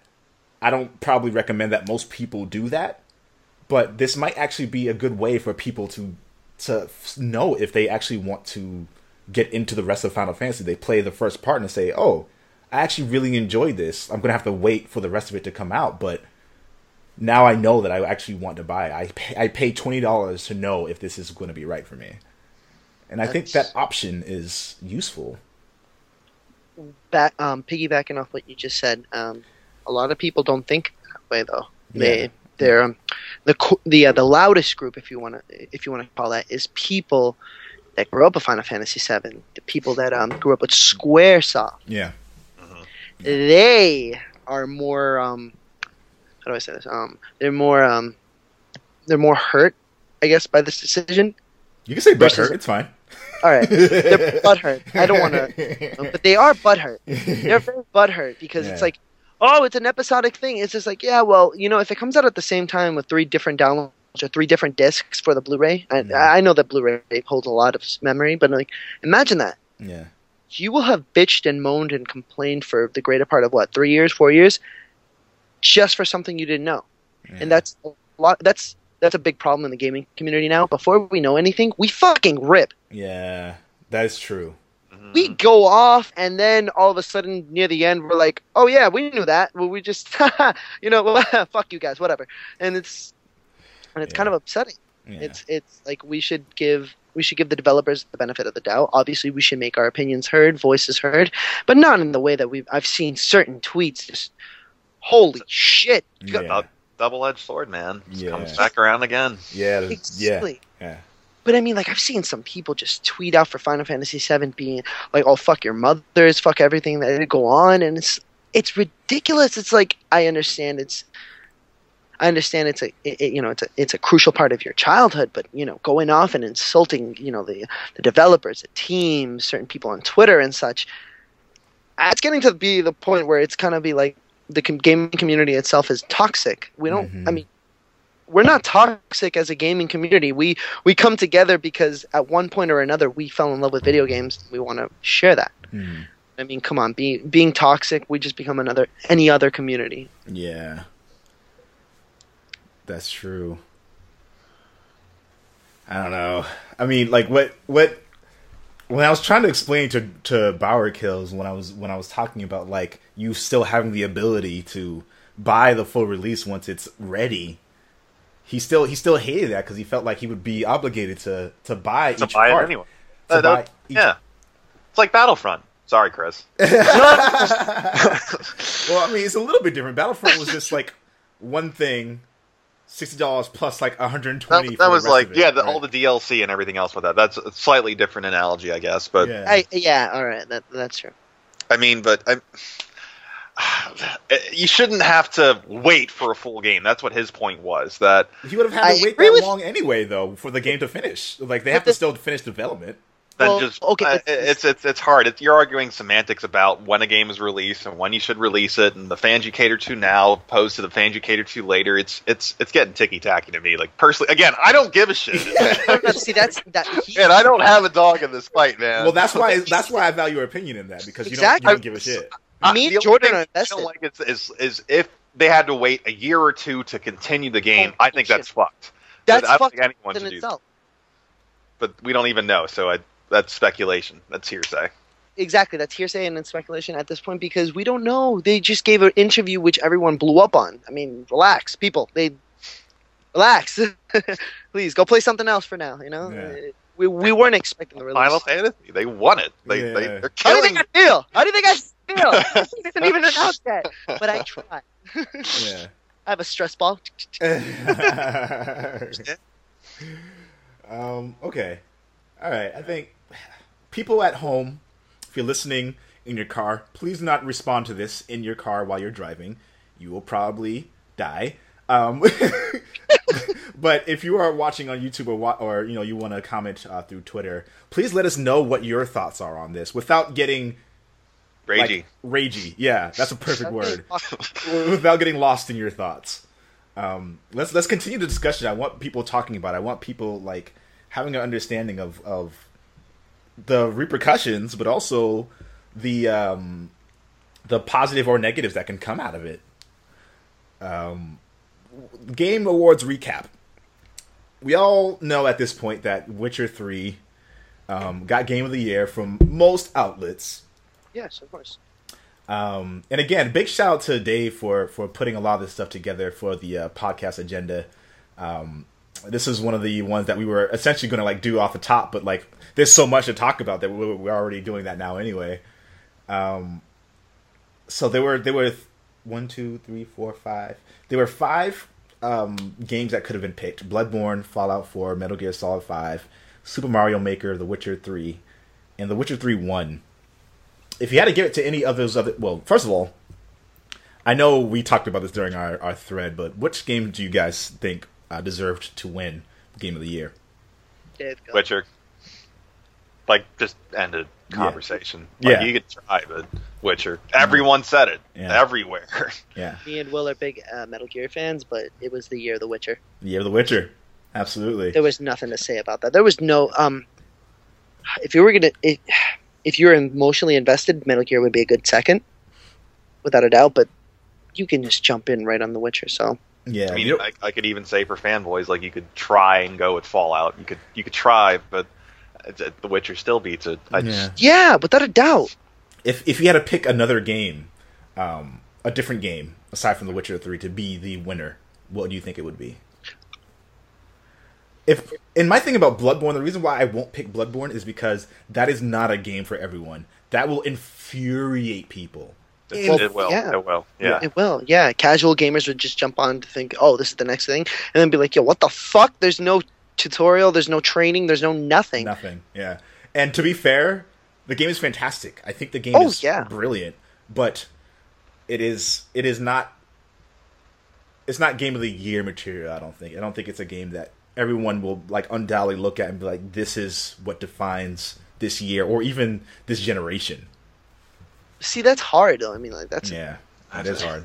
there's an there's a close second in Metal Gear Five if you're fans because you understand the game, you understand the mythos, you understand a lot of the things that are going on. Mhm. But if you're not, it just Metal Gear Five looks like a, a beautiful cinematic piece. Don't get me wrong, Mhm. beautiful, gorgeous.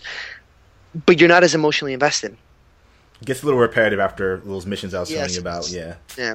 I mean, I, I think from a gameplay perspective, we'll talk about this a little bit further down the list. Yep. Um, Metal Gear Solid Five has some of the best gameplay of any game I've played this year. Oh yeah. Yeah. Oh yeah.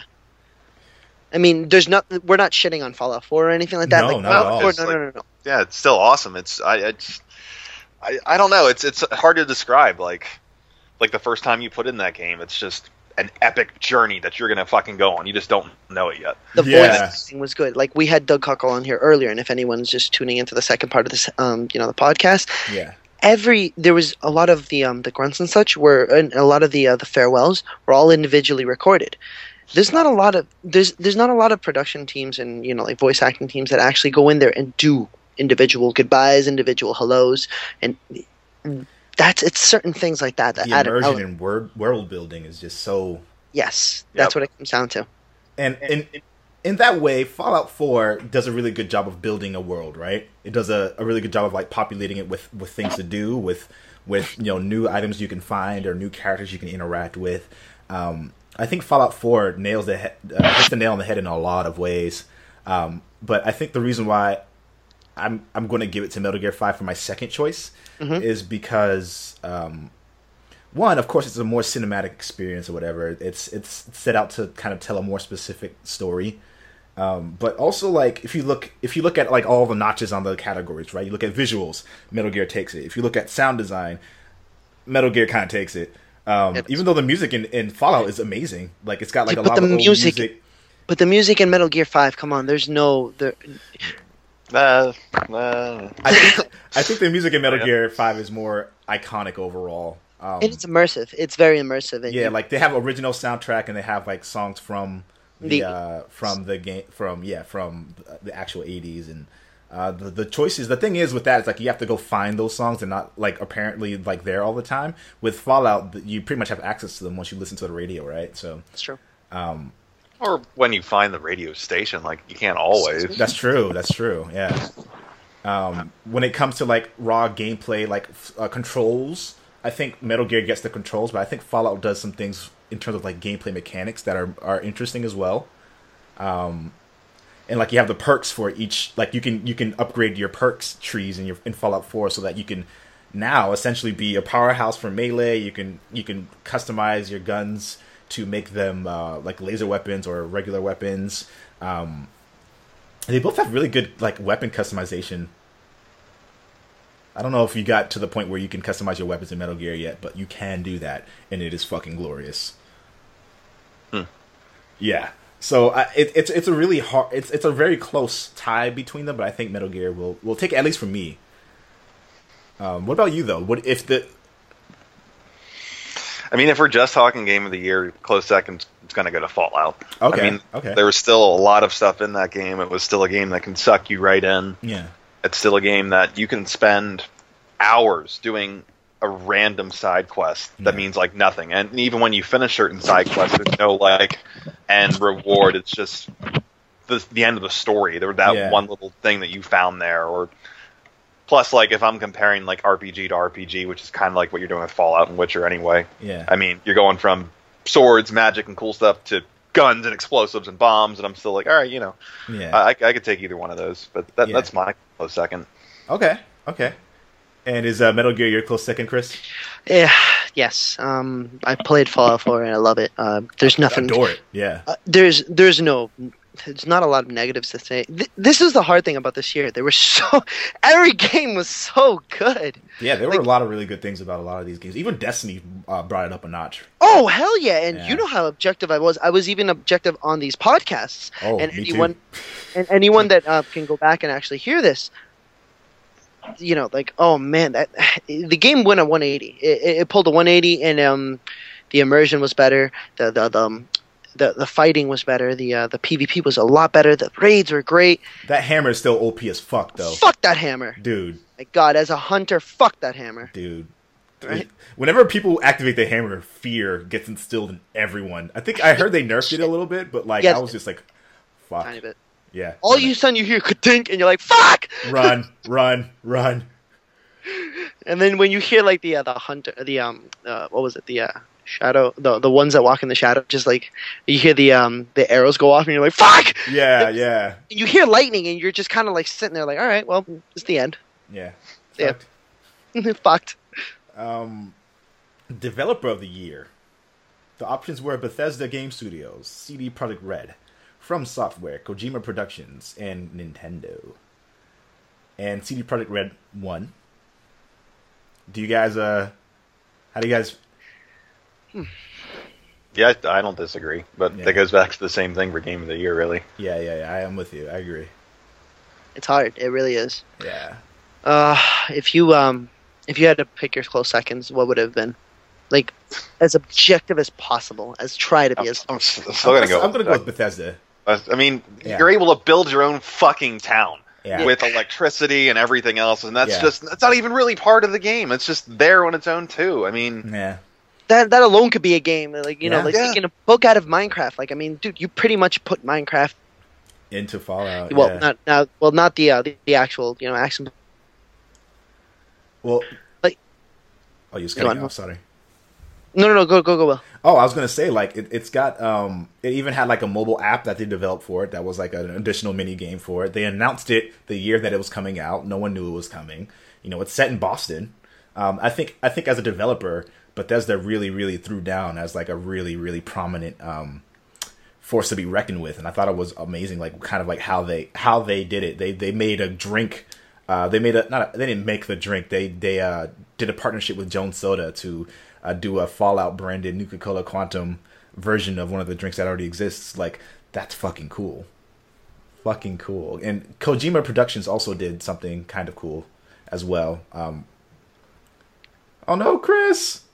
Oh no, I'm back now. I'm so sorry about that, guys. I don't know what happened. Yeah, yeah. I just heard a little sound of ding. Like oh, what? Sorry about that, guys. no Um, worries. Yeah, you were saying well. Um, yeah, I, I was just saying, like, you know, uh, the developers for Fallout, uh, they did it, they did an amazing job, uh, Bethesda, with like kind of bringing the game out, and so did Kojima Productions. Like, especially in Japan, they had like a really strong presence in Japan in terms of like marketing, in terms of like other products that were going along with it. They got like statues and figures you can get. I have a, uh, I have a well, I have two actually from Metal Gear Solid Five. So I have one from Ground Zeroes, and I have one from um, the Phantom Pain. So Kojima Productions also did an amazing job overall with with what they were doing, but I think they're tied to Konami and that kind of they were tied to Konami. And that's what the reason why I didn't pick them as my developer of the year. Okay, Um, that's totally respectable on that. Then I guess you know what about you? me. Yeah. Mm. Close second or close first. I'm not gonna. I'm not gonna pick Kojima Productions. Just uh, no. I, I'm I mean, Kojima Productions is different than Konami, though. no, no, no. But see, the thing is, it's at the moment they weren't. He got he got fucked from receiving an award. Come yeah, on. Yeah. How petty do you have to be? That's why I will not give them the satisfaction of a person being like, "Oh yeah, it was you know like developer of the year." Like, don't get me wrong, Kojima and his team deserve Yes. Kojima Productions, but I, again, I, I like that they're under Sony now. Yeah. It's ridiculous, but just Konami is they don't deserve it because they were tied into Metal Gear Five, and that's still a Konami IP. yeah. So I can't give it to them. I mean, be better. hmm Without a doubt. I mean, they, they, they, they fucking knocked it out of the park and then some. Yeah. Yeah, they did great. Good job to them. What about uh best indie game? And I'm gonna go pure quick. I've been holding it in for like a long time. Two, two. That's just exactly what I did earlier. yes. So uh independent game. Uh, you guys can read off the the list, and then I can. yeah, I'll do that. Dave, you want to do it or should I? Since you're so focused on football, I'm sorry, you know. it's all good. I'll do it. You know, it's like uh I'm still gonna go with the winner here, man. I mean, Rocket League deserves that in my mind, but Oh hell yeah! I, I never had a chance to play Undertale or Her Story or any of that other stuff. um, as as I never got to play any of the games, I still check out YouTube videos and like streams and such. And those games are. It was a tough fight between all three. It was what was it? Um, I'm just checking. It's on the agenda, right? Yeah, Uh, where is it? what are you looking for? Uh, what was it? Undertale, uh, Rocket League, and um, Or uh, wait, Axiom Verge, Her Story, Ori and the Blind Forest, Rocket League, and Undertale. Rocket League was like I said. Simplicity now is gold. Plus, that's mean- more like even though they have cars, it's more up your alley too. Even taking I did get like one football shot in while I still had time. fucking did, geez. Um, while yes, I did enjoy it for the uh, for the for the soccer aspect of it, but it was such the, the simplicity of just jumping on with a bunch of friends and being like, "Hey, let's play Rocket." All right, cool. Let's play some Rocket League. It, it, just it go. And There's not a whole lot of anything else to it. That's what I love that about it too. It's just yeah. fun. It, would be just be like, um, you know, like six, seven people be like, "Hey, let's play Rocket." All right, cool. you know, and like it goes to that, you know, it's it's fun, and you have so much fun shit talking with your friends or shit talking to other people, and it's like Although it's like I, I did kind of regret, I guess, not getting to try Ori in the Blind Forest since it's an Xbox One exclusive. So that's I- I off my list. I, I don't even have an Xbox One, so I can't really, you know, say that. I mean, I've seen some, you know, screenshots, I've seen some video to it, but it's not the same as trying to immerse yourself into the world. I mean, it looked good. I'm not gonna lie. I wish I had an Xbox for that reason. Just there's so many exclusives that come out for Xbox. It's kind of like ah, assholes, you know. Yeah. but I mean, it's the the name of the game. I don't Will, what, what would you go for your indie then? My indie choice. Mm, I'll be honest. I didn't finish Ori and the Blind Forest. Aw. But you, how was it? It was cool. I thought it was. I thought it was an interesting game. I think it was beautiful. I did put it on my list of some of the top five most beautiful games of uh, that artists will appreciate. So I think it's in terms of like artistically speaking, it is gorgeous, and that's actually on the list as well. I didn't realize that. Yeah, um, for the art direction, but um, Rocket League was like, Addicting. yeah, yeah, Addiction wins a lot. Um, as sad as that sounds. yeah, I'm it sorry. does. I never played Axiom Verge. I never played Her Story, and I never played Undertale. But I heard Undertale was amazing. Undertale was insane. I've Oh, seen you some, played it? No, no, no. I've seen so many videos on it. It looks unbelievable. And first chance I get, and first little bit of time I get, I'm going to buy it and Yeah. go from there. Yeah, I heard really, really good things about it. So I would, I would from these from the list that I see here, I'd probably give it to that more so than anything else. But um, I haven't experienced it myself, so I don't know. Um, best mobile handheld game. Neko Atsume. No I'm kidding. I'm kidding, guys. I'm kidding. I mean, it's got really high ratings. I'll tell you that. I didn't play most of these games. I played Fallout Shelter, and that's it. The same. That's all I played. and it was fun, but like it didn't really have like an end goal at all. Um, it's just, just like something cool you can do, like watching an ant farm. You know, it's like ex- building it and expanding it over time. Yeah, Bro, bro. yeah. Um, but yeah, Lara Croft Go uh, by Square Enix won. What did you think about that? I don't know anything about it. Oh, um. Nothing about it. it was um, it was I believe it was tied in right to um, to to the uh, Tomb Raider uh, series, correct? Yeah, I think so. Yeah, I mean, it sucks that Xbox One got you know a timed exclusive for the new Tomb Raider. Yeah, I'm not mm-hmm. going there today. Okay, I, I, I, the more I think about it, the more I appreciate that there's exclusives. Honestly, just because people, there needs to be a reason to go for one console or the other. Oh yeah, like Which is you- retarded. Like, mean, for I, the I, longest time. I hate that there's like people who won't get the opportunity to play something. Like I get that, but like when it comes down to it, like it can be said for cars, right? Cars have exclusive features or exclusive things about them that make them unique. Um, the way that the consoles are set up right now, it's like there's there's interface differences, there's graphical differences, and there's differences in like how they have their networks infrastructure set up. But like other than that, what sets them apart? It's it's always been the prime. mar- It's if I want Halo, I'm going to Xbox. If I want Uncharted, I'm going to PlayStation. It's you have your exclusives that define your consoles, and I guess new features are becoming more and more big. But mm-hmm. it's Yeah. always about games to me. It's always yeah, about of course, and that's But the if thing. someone- they have to have yeah. games that that you can't get on the other one, so that you have incentive to get their system. for like a year.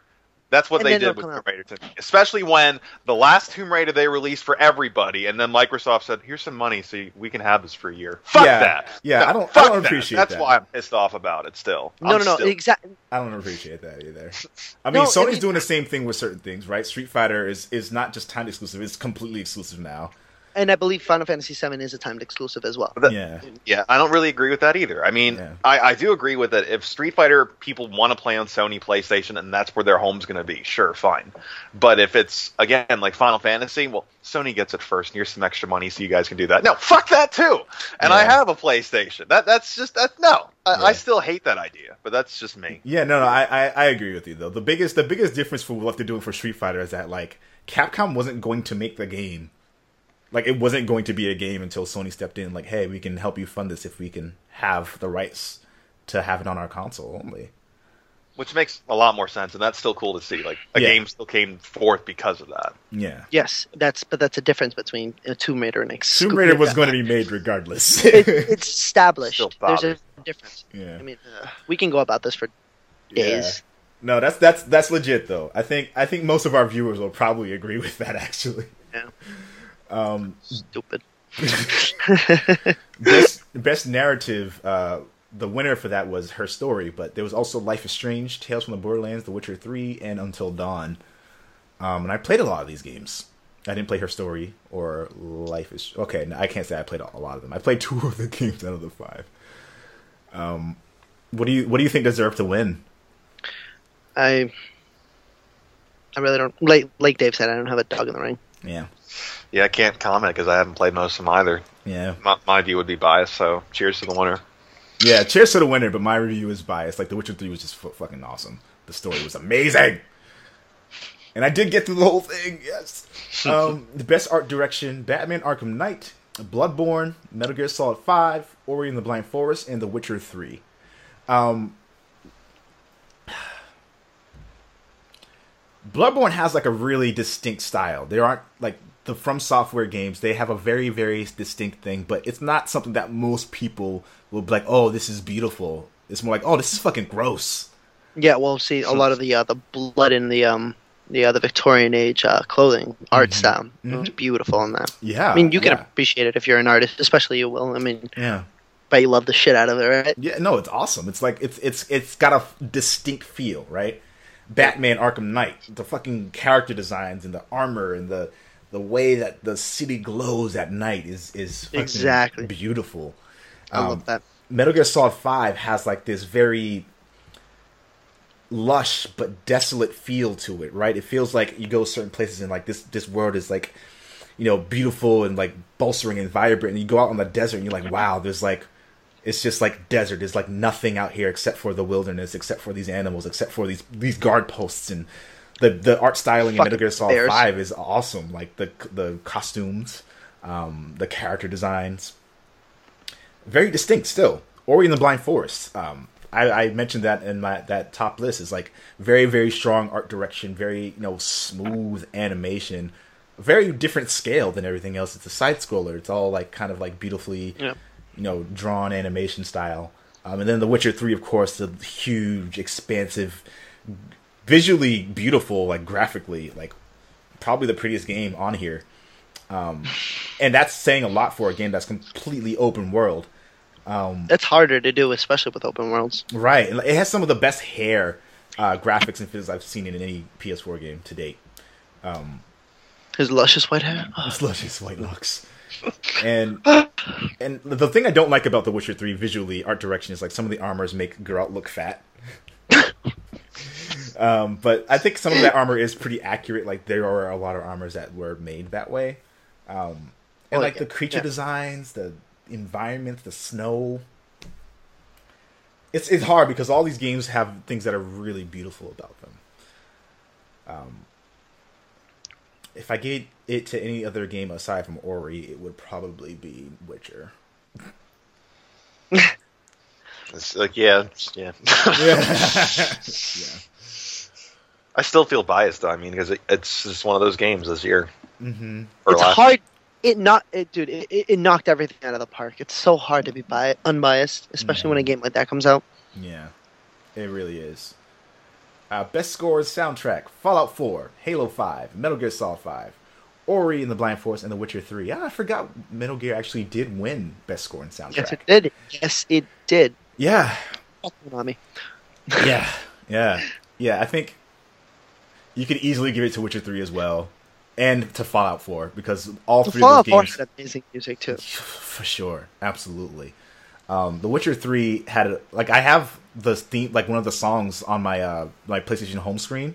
Like Yeah. I have that as something that plays like in the background, like whenever I'm on the home screen. Like That's beautiful, amazing. beautiful, beautiful. I think it's for free, available for free for people that got a PS4 um, Witcher Three theme. But I have um um Quiet's theme actually on my phone. nice, I love that song.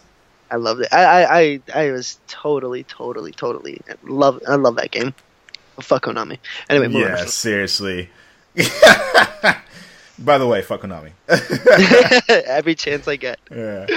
Um, what, what what what would be the game for you? Uh, Dan? I think we did just talk about this, but was it Fallout Four?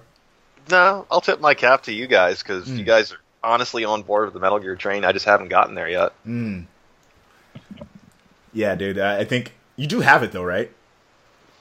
Uh, Ground Zeroes. Okay, so you don't have Metal Gear Five yet. Okay, uh-huh. okay. Yeah, you're gonna. Yeah, there are many moments where I'm just like, oh, this song is on right now, and I feel so good. know. Yeah, hmm.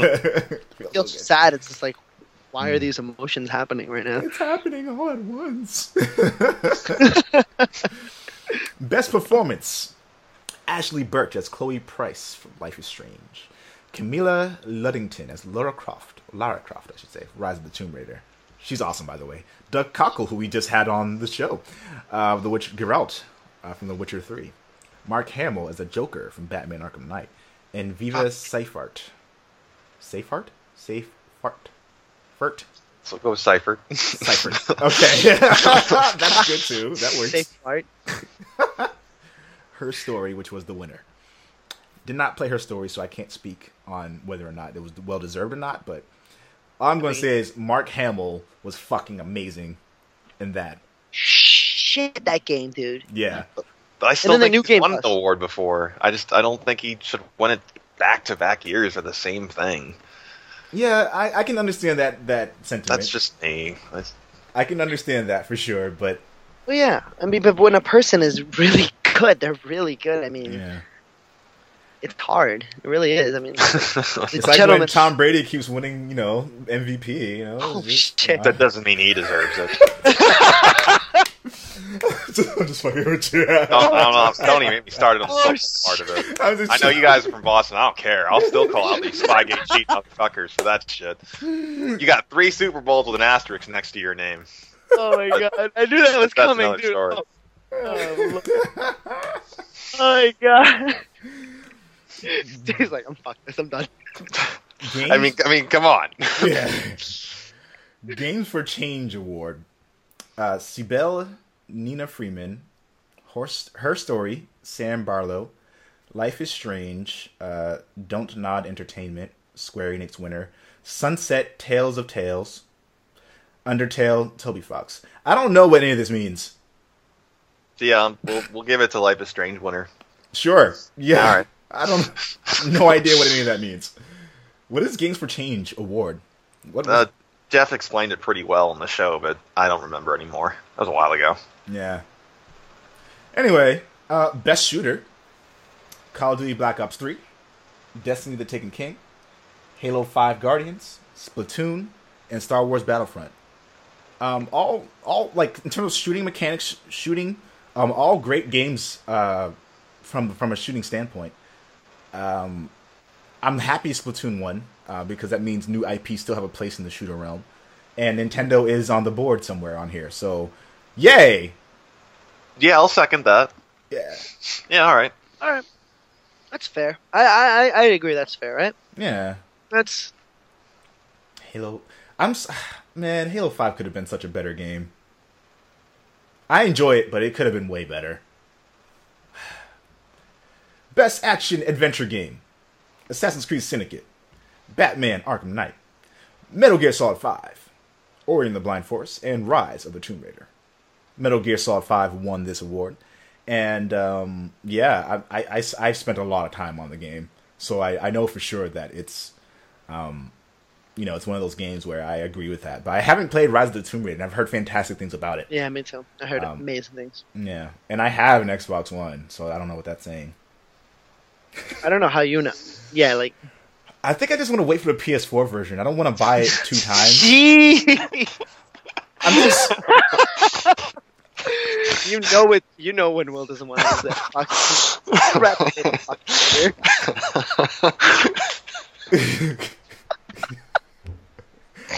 I just Thanks.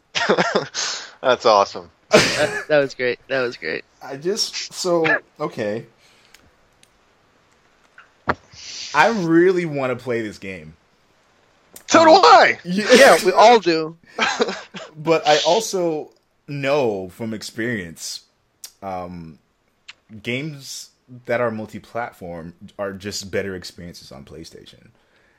And if I'm going to play the game and I'm not playing it on PC, I don't have a game PC yet. Um, yeah, keyword. He's coming. Yeah, like the the biggest reasons for me are because one, I want to play it on the platform that I like playing on more. If it's going to be available on both, I, I just like playing on my PS4 more. I, I, have an easier time doing specific things in terms of like recording content and in terms of um, utilizing basic functions on the system. The Xbox One has gotten a lot. Don't turn on. Has gotten a lot better about it. Um, their newer newest interface has improved dramatically, but it's the the UI still crashes. Like not even just the game, just the system. This like just navigating through the system still crashes. Why is that still a thing? Um, and two, because there's so many games I'm still playing right now that like if I get Rise of Tomb Raider now, like it's not going to make a difference if I get it like a little bit later. Um, this big backed up games. Yeah, and like I wanna, I wanna, I wanna divert a lot of my like gaming attention on other games too because like i'm trying to get better about that this year like playing more varied stuff but um i'm not going to play rise of tomb raider yet. I'm just it's just not going to happen so. Yeah. Um, that was great. yeah. I have an xbox but fuck you guys. Yeah, fuck you guys. Uh, wonderful. Best role-playing game. Bloodborne, Fallout 4, Pillars of Eternity, which I've never heard of, uh, The Witcher 3, and Undertale. And Witcher 3 won. Well, yeah, I mean, that, that goes without saying. Come on, guys. Yeah. And the other reason why I would say it, it, it could have easily been Fallout 4. Um, but I think the biggest reason it wasn't, so far and where I am in the game, um, it feels like you should have options for saying or doing things that would have been like obviously duh do that but that option is not there and I've, or I've, yeah or it's disguised it's disguised as something else and like you don't know for sure if you what, you what you're about to say because it gives you like moods for what you can say versus what you're actually going to say um, they have a mod for that on the PC where it um where yeah. it shows you exactly what you're going to say, and it's just like, oh Jesus, this is night and fucking day difference. And yeah, you're just sitting there on like difference. a console, and you're like, I didn't mean that. No, no, I didn't no, mean to I say mean that. that. Yeah, that's happened to me a bunch of times. Yeah. And the other thing too is that it gives you the illusion of making choices in terms of like story. Um, but like I've replayed certain segments before, and I've seen other people replay them before as well, and regardless of what you say or do in that scenario, it's going to happen the same exact way. Like I don't know if you've you guys tried this yet, but like there's a bunch of things that are like that. I'm like, dude, like Fallout Three was not like that. Like you made choices on stuff and that changed things. Like specifically changed things in the story. And this, it's like they might they might like say like, oh, that's stupid, and then they'll continue on the exact same words they would have said if you had said something different. Mm. Um, mm. so if if not for those specific things, I would have been more inclined to say that that Fallout was more in the running. But Witcher three, like if you if you say or choose to do something, it drastically changes everything. It does. That, Like it's just kind of like, oh, I didn't mean that. All right, well now the rest of the game has changed. It's like, but yeah. but why? Yeah. Yeah. Yeah. Even before the game starts, you can make choices on like what happened in previous games. True. Best fighting game: Guilty Gear Xrd, Mortal Kombat X, Rise of Incarnates, and Rising Thunder. I have played Rising Thunder, Guilty Gear, and Mortal Kombat, and I think Guilty Gear is better than all of them. But Mortal Kombat is a is a tried and true game that people recognize, people will will like. I I just had a really terrible time with certain things in Mortal Kombat. So like the online aspect of Mortal Kombat was just a mess. It's probably better now, but like when it when I played it when it first came out, it was just all over the place. Um, when it came to like things like chip damage, for example, set way too high. Um, some of the the feeling of the control of the characters felt a little too stiff for me still, um, and uh, those are basically the, my my main biggest gripes with that. The biggest gripes I've ever had with Guilty Gear was that like its barrier of entry seems low at first until you just hop online for some casual matches, then you get fucking decimated by people.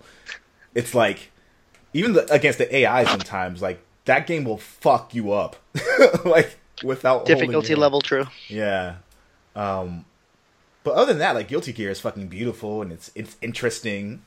It's smooth as fuck. I. Buggity. Yeah. Um. I'll believe you will. Um, I'm not a huge fighting gamer. Yeah, you didn't get a chance to. But you did, Dave. You did play Metal. Oh wow, Mortal Kombat X, right? I played it for a little bit, but it's, I'm just not really a big fighting game guy anymore. Yeah. It's more your forte. Best family game: uh, Disney Infinity, Lego Dimensions, Skylanders, Splatoon, and Super Mario Maker. Um, Super Mario Maker One. I, I think that's a that's a fair win. Best sports slash racing game. This is interesting. FIFA 16, Forza Motorsport 6, NBA 2K16, Pro Evolution Soccer 2016, and Rocket League. How come Madden wasn't on that? Yeah, good question. There's two soccer games, but no Madden. Yeah, right. That I don't know because I would have voted for Madden. yeah. Yeah, But um, and I'm just saying, and I'm just telling you right now, the FIFA games are shit. I'm sorry to all the, you know, I'm sorry to all my FIFA, you know, people out there, but FIFA was Come- shit. Yeah. FIFA shit. The only Yeah. decent addition that they've ever made was adding the other certain women's, um, you know, Mhm. like national teams to the game. Yeah. Other than that, they're they're in their inform cards take months after their forms to come out. They the the um the um the ultimate teams suck. Come on, guys. Like I mean, you have. Uh, I'm sorry. I'm gonna go off on a like a two second rant. yeah. You don't even have a um, like an informed card of Jamie Vardy when he's on scoring form as a striker form, and and then like months or a month down the line, it'll be like, oh, it's released with that that informed card, which will give it a special boost, a special stat. Mm. But way after. Hmm. Yeah. And then there'll be another person informed, and you're like, oh, all right. No, but I mean, uh, Pro Evolution Soccer. I mean, I don't. I mean, I've I've seen gameplay on it. Like, don't get me wrong, the gameplay is magnificent, but My there's a has it. lot of. Yeah. Or maybe he has 2015. I don't know. Either way, it's. I mean, Madden not being on there is a little. Weird. Weird. Yeah. And like Rocket League One, which is cool, but I'm happy with it. yeah. yeah, I'm, I'm alright with it. Yeah, I'm alright with it because we we played it a lot. But Uh, yeah. that's fine.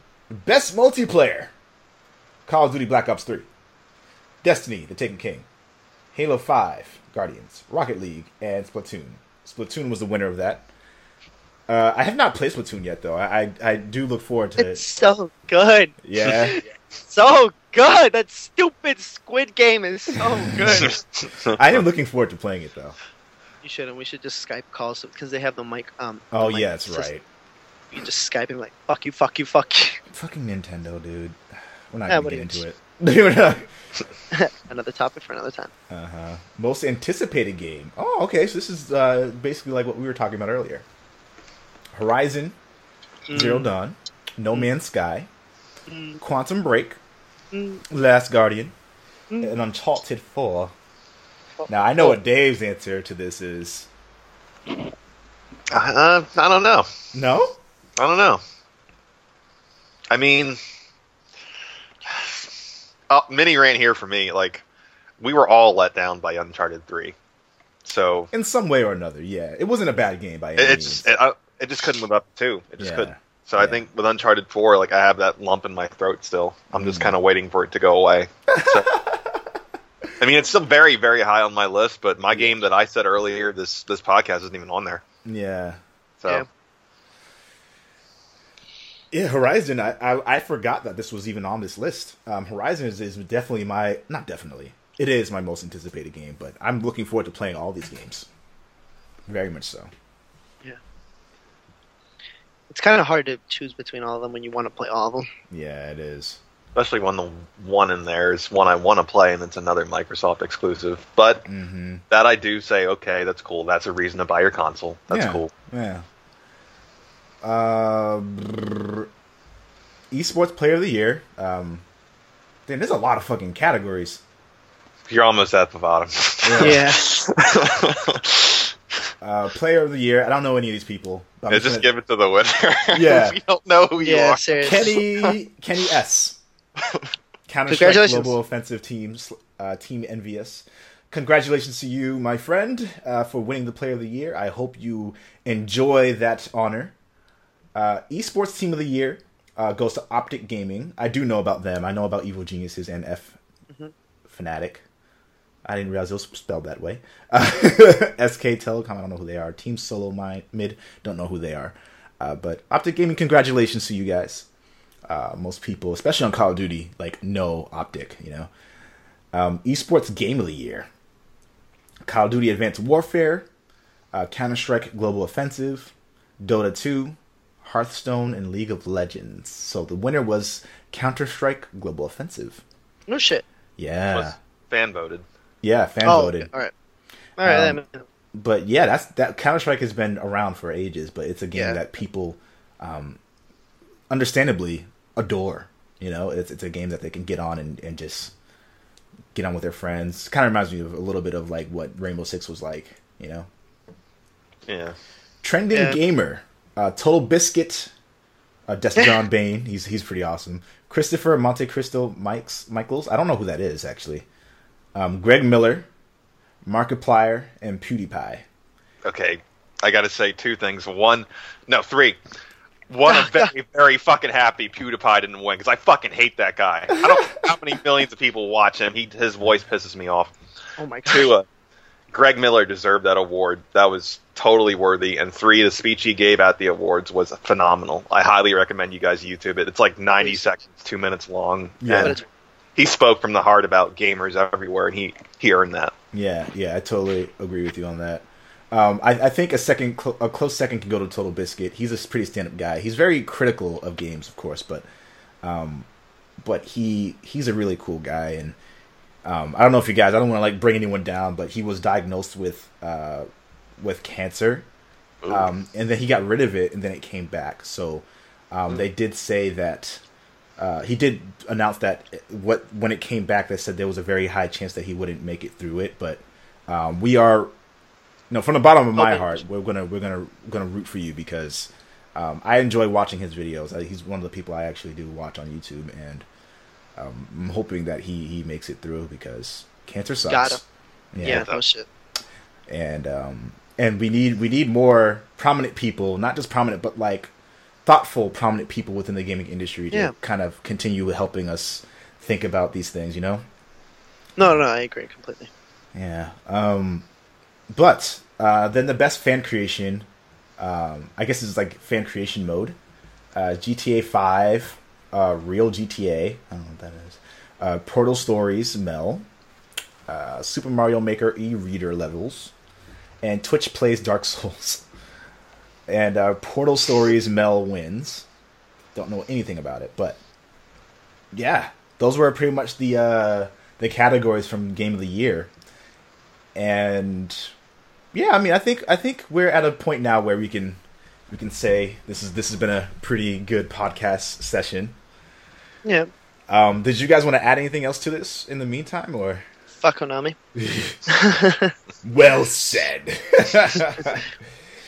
um, people at home, people listening on the go or watching on the go or whatever it is, any way that you are enjoying this content. Thank you so much for tuning in. Thank you for for people who've been watching for a long time. Thank you for being longtime supporters. For people who are just signing on, thank you for joining us. Thank you to my guests uh, for for being along for this adventure. Um, we're on episode 50. It's been it's been crazy. It's been a lot of fun. Um, we've got to really meet and interact with some really amazing people um, within the gaming industry, and also like fellow just regular you know gaming people. You know, it's been it's been cool. And um, yeah, my message to people at home: you're ever thinking about getting into you know making videos or doing stuff like this, then just just go for it. You know, it's just this is a new year, new you, right? oh my god. um, but yeah, in game game on, like play games, enjoy things, you know, be positive. This is this is why we're here. Gaming is awesome. Gaming is life. Yeah, gaming is love, gaming is life. hmm Um, yeah, game on. Black Oni Crew out.